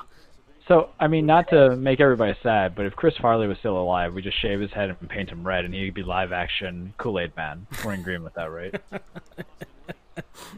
Oh man. See, kids, Chris Farley was on SNL. Damn Yeah. it, we've hit that age. Yeah. No. That. Oh, Uh, Jaylen Brown, you're trash. Right, it's it's getting real up in here, gentlemen. Yeah, I know. I know. Oh, come on, guys. Let's do it. Oh man. They're so I- close. Well, so the trash comment was because they try to say Jimmy Butler fouled Jayson Tatum with a push in the back, but Jayson Tatum was pulling his best Meryl Streep for Academy Award winning nominations and Academy Award winning pictures because he was hardly pushed. Wait, what? Freddie? Fried on. Jello? I mean, it's from Texas, so. But wouldn't it just make Jello better? Because Jello, in of itself, unless it's a hot ass day, OJ Crowder. Oh, they call a whistle. Fine. Oh, they got it. Oh man, here we go. Gentlemen. All right. Fr- Everybody keep talking about fatty foods because that's all about because you know that Pat Riley diet is like you just eat one carrot and one okay. lettuce. I didn't know how they did this fried jello, but I could get behind this. Oh yeah. Oh hell yeah. That's like the uh, deep fried Oreos. in Yeah, Miami. That was my first exposure. I was like, what is this greatness? Oh, I can get behind this. Look at that. Woo woo. All right. It's getting crazy here. I would eat that because you know what that kind of that's very uh, alluring because it looks like a little uh, raspberry popper or like a little jelly popper. It's like a mini donut, and then it turns out just to be Jello. Yeah, exactly. That's how I see it. Uh, come on, it, it'll probably be soft enough. Yeah. Oh man, this is hard to do while we're watching this game at the same time. Yeah, because these are the games that matter so much. Fast break. All right. You're ahead Gentlemen. of me too. Oh, am I? Yeah, well, I, you are I, ahead. I'm Oh, no, standing but- up. No, that's I the fine. Uh, uh, I- I'm going off of you. That's just saw Bam just slam it right now. Yeah, so you're about four seconds on my delay, which is weird because I'm on my ESPN app, so I should definitely be the one that's delayed. Well, I'm watching on ESPN as well. But um, Oh, okay. Yeah, it's it's the uh, I guess the website. I don't know. It is what it is. It's I It's I think internet. what. Oh, son of a gun! No, thank you, guy. All right. Oh, uh, I'll, I'll take it. It was a tip in. So I think why it matters for this team is because people have not listened to our show for years, where we said that the East is wide open, and when we say it's wide open, it's because it's the illusion that the top six teams could be the team representing the East in the NBA Finals. And here we have the Celtics. What, what do you what are you calling that? All right, good. Uh, because you had the Heat were what five, and then the Celts were what three. So, uh, I think that's how the seeding went up. Yeah. I guess so.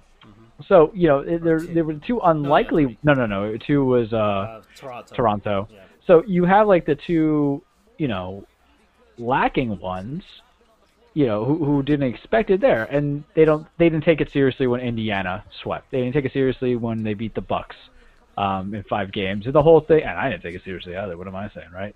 But I know you can make the whole thing about Giannis not being there. Well, you know what? Giannis wasn't injured for all five games, so forget your logic. So there's a little bit of a personal agenda. Mind you, I don't want to be the team that makes it to the finals and lose, especially if it's against the LeBron Lakers, because the Clippers, there's no guarantee they're getting there, buddies. You know, a little NBA talk as the commercials coming in. I mean, Our, our boy, yeah, our Or boy game's Denver, already started. Really, actually. yeah, the Denver Nuggets, they ain't dying. They're doing back-to-back game sevens.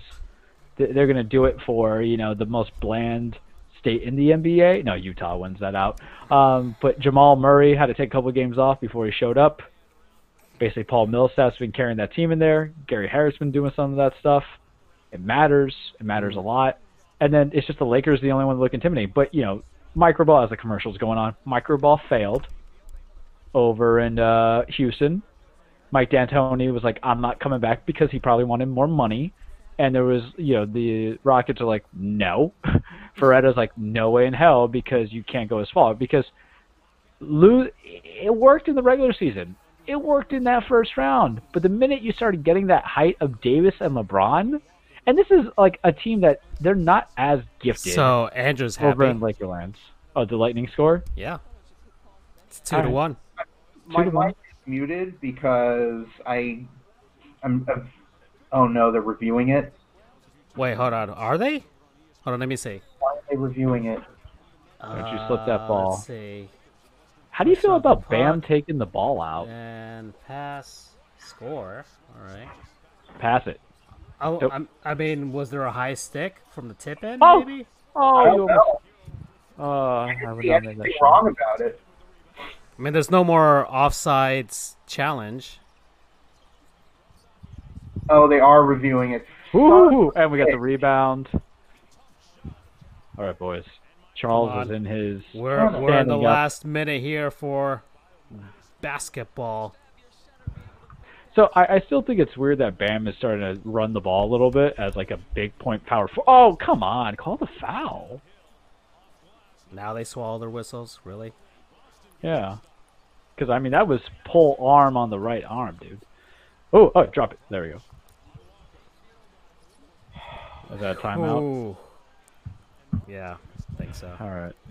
So this is what's frustrating about. Is about. it an offsides? Is that what they're calling? I think that might It's be. offside. Yeah. So it is an offsides challenge, which is super risky. But I think, I mean, if you're the light, if you're the Islanders, might as well go for it. Sheesh. It was pretty cut and dry. Unfortunately, it was. No Wasn't goal. even There it is. I see it. Okay. Oh, oh. Is it kickball? Charles's screams are making me antsy. Well, it, there's oh a lot no, of that is way. Yeah. Okay. I. Yeah. It, that's the call. Uh, good on Trotz. That's that's what you got to do. on. Backs against the wall. Oh, oof, oof, oof, ooh, buddy. All right, that's that's fine. You got control of the ball. Last possession. Let's go. Just let Jimmy get fouled and just end it like they did on last time in Game Two of the Bucks. And that's just a perfect shot. That's not even on Tyler. He was automatic, you know, going into his defensive scheme when he started jumping. Yeah. I mean, he just Yeah. hit, he hit his shot. Whatever. What are you gonna do? Yeah, Ty- Tyler was. He didn't even have that much separation. He knew how to lean forward. He, thankfully, he didn't swat him coming down. Okay, the people that that didn't affect the goal. Yeah. All right. Let's see. One point. All right. All right. Just you get 20 seconds left. You just give me to Jimmy, and if you lose, you lose. Just don't make him get a jumper. I'd rather have him just go for the rim and pray that they just kind of foul You him. really think they'll give it to Jimmy? I, man, Goran. If Goran's out there, I didn't Yeah, see him on the uh, the run back. I'm, I'm not. I'm thinking they'll use Jimmy as the decoy, but They're not having Kemba out there, so got no. some speed. All right, so it looks like Dragic is in there. Yeah, it's gotta be Goran. The Dragon knows he wants his last year to be good. He wants to be the last Dragon. And you know they're going to congest it a little bit because, I don't know. Let's just see. I'm not a coach. I know nothing. Real quickly though, Francisco, who do you want to win between Denver and the Clippers in this last game? Uh, I mean, part of me wants to see the LA versus the LA matchup, even though I don't think the Clippers are even going to win that. Um, but the other part of me likes the small market, especially a team like Denver, to upset, quote unquote, the Clippers. Uh, Denver's to- been the most rid- exciting team, to and get I, rid of I that think they should narrative. They it. kind of been building up to it. I think they they stand a better shot against the Lakers compared to the Clippers the way they're playing right now. Oh, oh, that's a foul, and it's in. Oh, Jimmy! Oh, I Jimmy! should I should be a coach. Call it. in my belly. Remember, call him Alfred because he's worth every penny. That's why he's the butler. And offsides and offsides, right? B. I, I, look, I I get the whole annoyance behind it, but I mean, th- those are the- like you. If that happened against your team, then you would want the offsides review because then it's like, well, it should have been held back because he was over the blue line. He crossed the blue line before the puck got there. So it's not you know, it goes both ways. You know, just like All the right. Saints with pass interference. Well, you know they'll cry about anything over there. Oh yeah. Yeah. Okay. Look at that guy. My God. Oh man. On the Zoom. Okay. So one more stop. Let's do this. So who do the who do the Celtics draw this play for? It's got to be Tatum or Brown. I would, yeah. Kemba, I think, is sitting down to breathe, though you might need him, even though he was doing I mean, kind of you'll bad. have him there facilitating. That that's probably And here's the thing, too. We're gonna want you to take the jet step back jumper. Go ahead. We're gonna cover that paint so you don't do the same thing that we did. And I, I think Boston would. I mean, at this point, hey, double overtime, why not? So that's Yeah. what they, that's what they're like. Hey, at the very least, Loved how many overtimes there's been too. Jesus. But I also would like the game just to be done. You yeah, know, no, I'm, ease that anxiety. I'm with you there. I'm with you there. So here's the scary part. How many years of Jimmy can we actually get this high production? Because he's 31 now. His contract was for five years. Uh, I mean, if you put, I mean, look, I'm just curious. He keeps a, he keeps himself a good body. He hasn't really been injured, man. I mean, the Heat, and remember, the Heat do miracles with guys that. Yeah. That, Old men. Yeah, exactly. I mean, you have right, he wants- Wade he on a wants freaking Tatum. maintenance program. Oh! Oh! What just happened? All right. Pepper needs some new shorts. Did you see that, Francisco? I'm speechless. Oh my god. Bam, give him money, give him Oh. everything. Uh, Bam, Clean. Bam and Sixto Sanchez should have a baby together now. Oh my god. He Bam said, "I'll break every finger on this hand before I let you score." That I was mean, the hardest block I've seen going for that a dunk, and that man. was that was a throw down dunk. Like, oh, Yeah. okay, we got some fisticuffs between the Islanders and the Lightning. Here we go. Oh, and Bam gets a uh, He gets a foul? a foul? Yeah. Oh well, damn, but it's okay. It's it's uh, he missed. Yeah. Listen, he just had the greatest block I think I've ever seen. Because how often do you see a pure dunk with a high flyer? Yeah. So I'm gonna give him that, but make this next one. But what the hell was that? All right, he made that one, so that's fine. You know they're gonna go for three. They don't have the best three shooters. They don't have the time. All right, so that's That's it. that's three. Ah, chug a lug. Oh, don't foul him. All right. To quote the Red Hot Chili Peppers, One drinking my juice, chug a lug, man. My God. Miami right now. Okay. Three more to go. Yeah. What a damn block, dude. Yeah, that's. I mean, look at. Sheesh, man. Are they reviewing the, the last few seconds? No, no, it's done. He fell down on his own. That was. Uh, there's no foul there. Pedro Stojakovic. Haven't seen that in a while. Sheesh. Look at that block. Just denial. My goodness gracious. How's the uh the lightning doing there over there, Andrew? No, I'm t- I told you they had some some a bit of fisticuffs going. I mean, these two Oh. teams already fought, so there's tensions are high, which is great for hockey. My heart rate is going nuts. My Fitbit is probably wondering what the hell is going on. And you probably want to Yeah. kill all the Islanders players at this moment. So, Oh Ah, my goodness. Jimmy, I love you. I love you, Jimmy. He's James. He's James Butler. Because he's call him Alfred Pennyworth because he's worth every penny. Oh my God, you need a shirt. We need to make shirts. Picture of his face. Oh my goodness. Oh well, ladies and gentlemen, you've heard the proverbial circle jerk. Yeah. I mean, I'm staying. Uh, if Andrew wants to stay on the line, I don't know if you guys are going to eat or something. Yeah, Okay, I, I I will be disconnecting. Okay. 'Cause But- I want I want to see the rest of this Lightning game. I, I will be in the chat. So Nah, for I'll, I'll be talking to myself for the rest of the night. Which is what I do every night anyway, so why not? Can we please? Oh my god. Okay. Well, Charles. later, gentlemen, and those listening to the live stream, y'all have a good night. Yeah. Good night, everyone. Uh, you're not gonna you're not gonna stick around, Andrew. You're gonna go. And I'm gonna go and Alrighty. Okay. Well, watch- if everybody's going, then I'm going to. I'll watch it on my own. Take care, everybody. Thanks for watching the show, uh, and good luck to whoever answers that question for the Marlins pennant. Adios.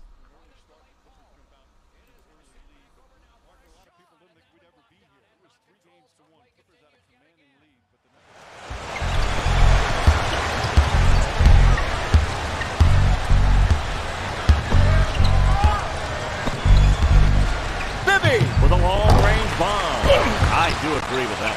Throw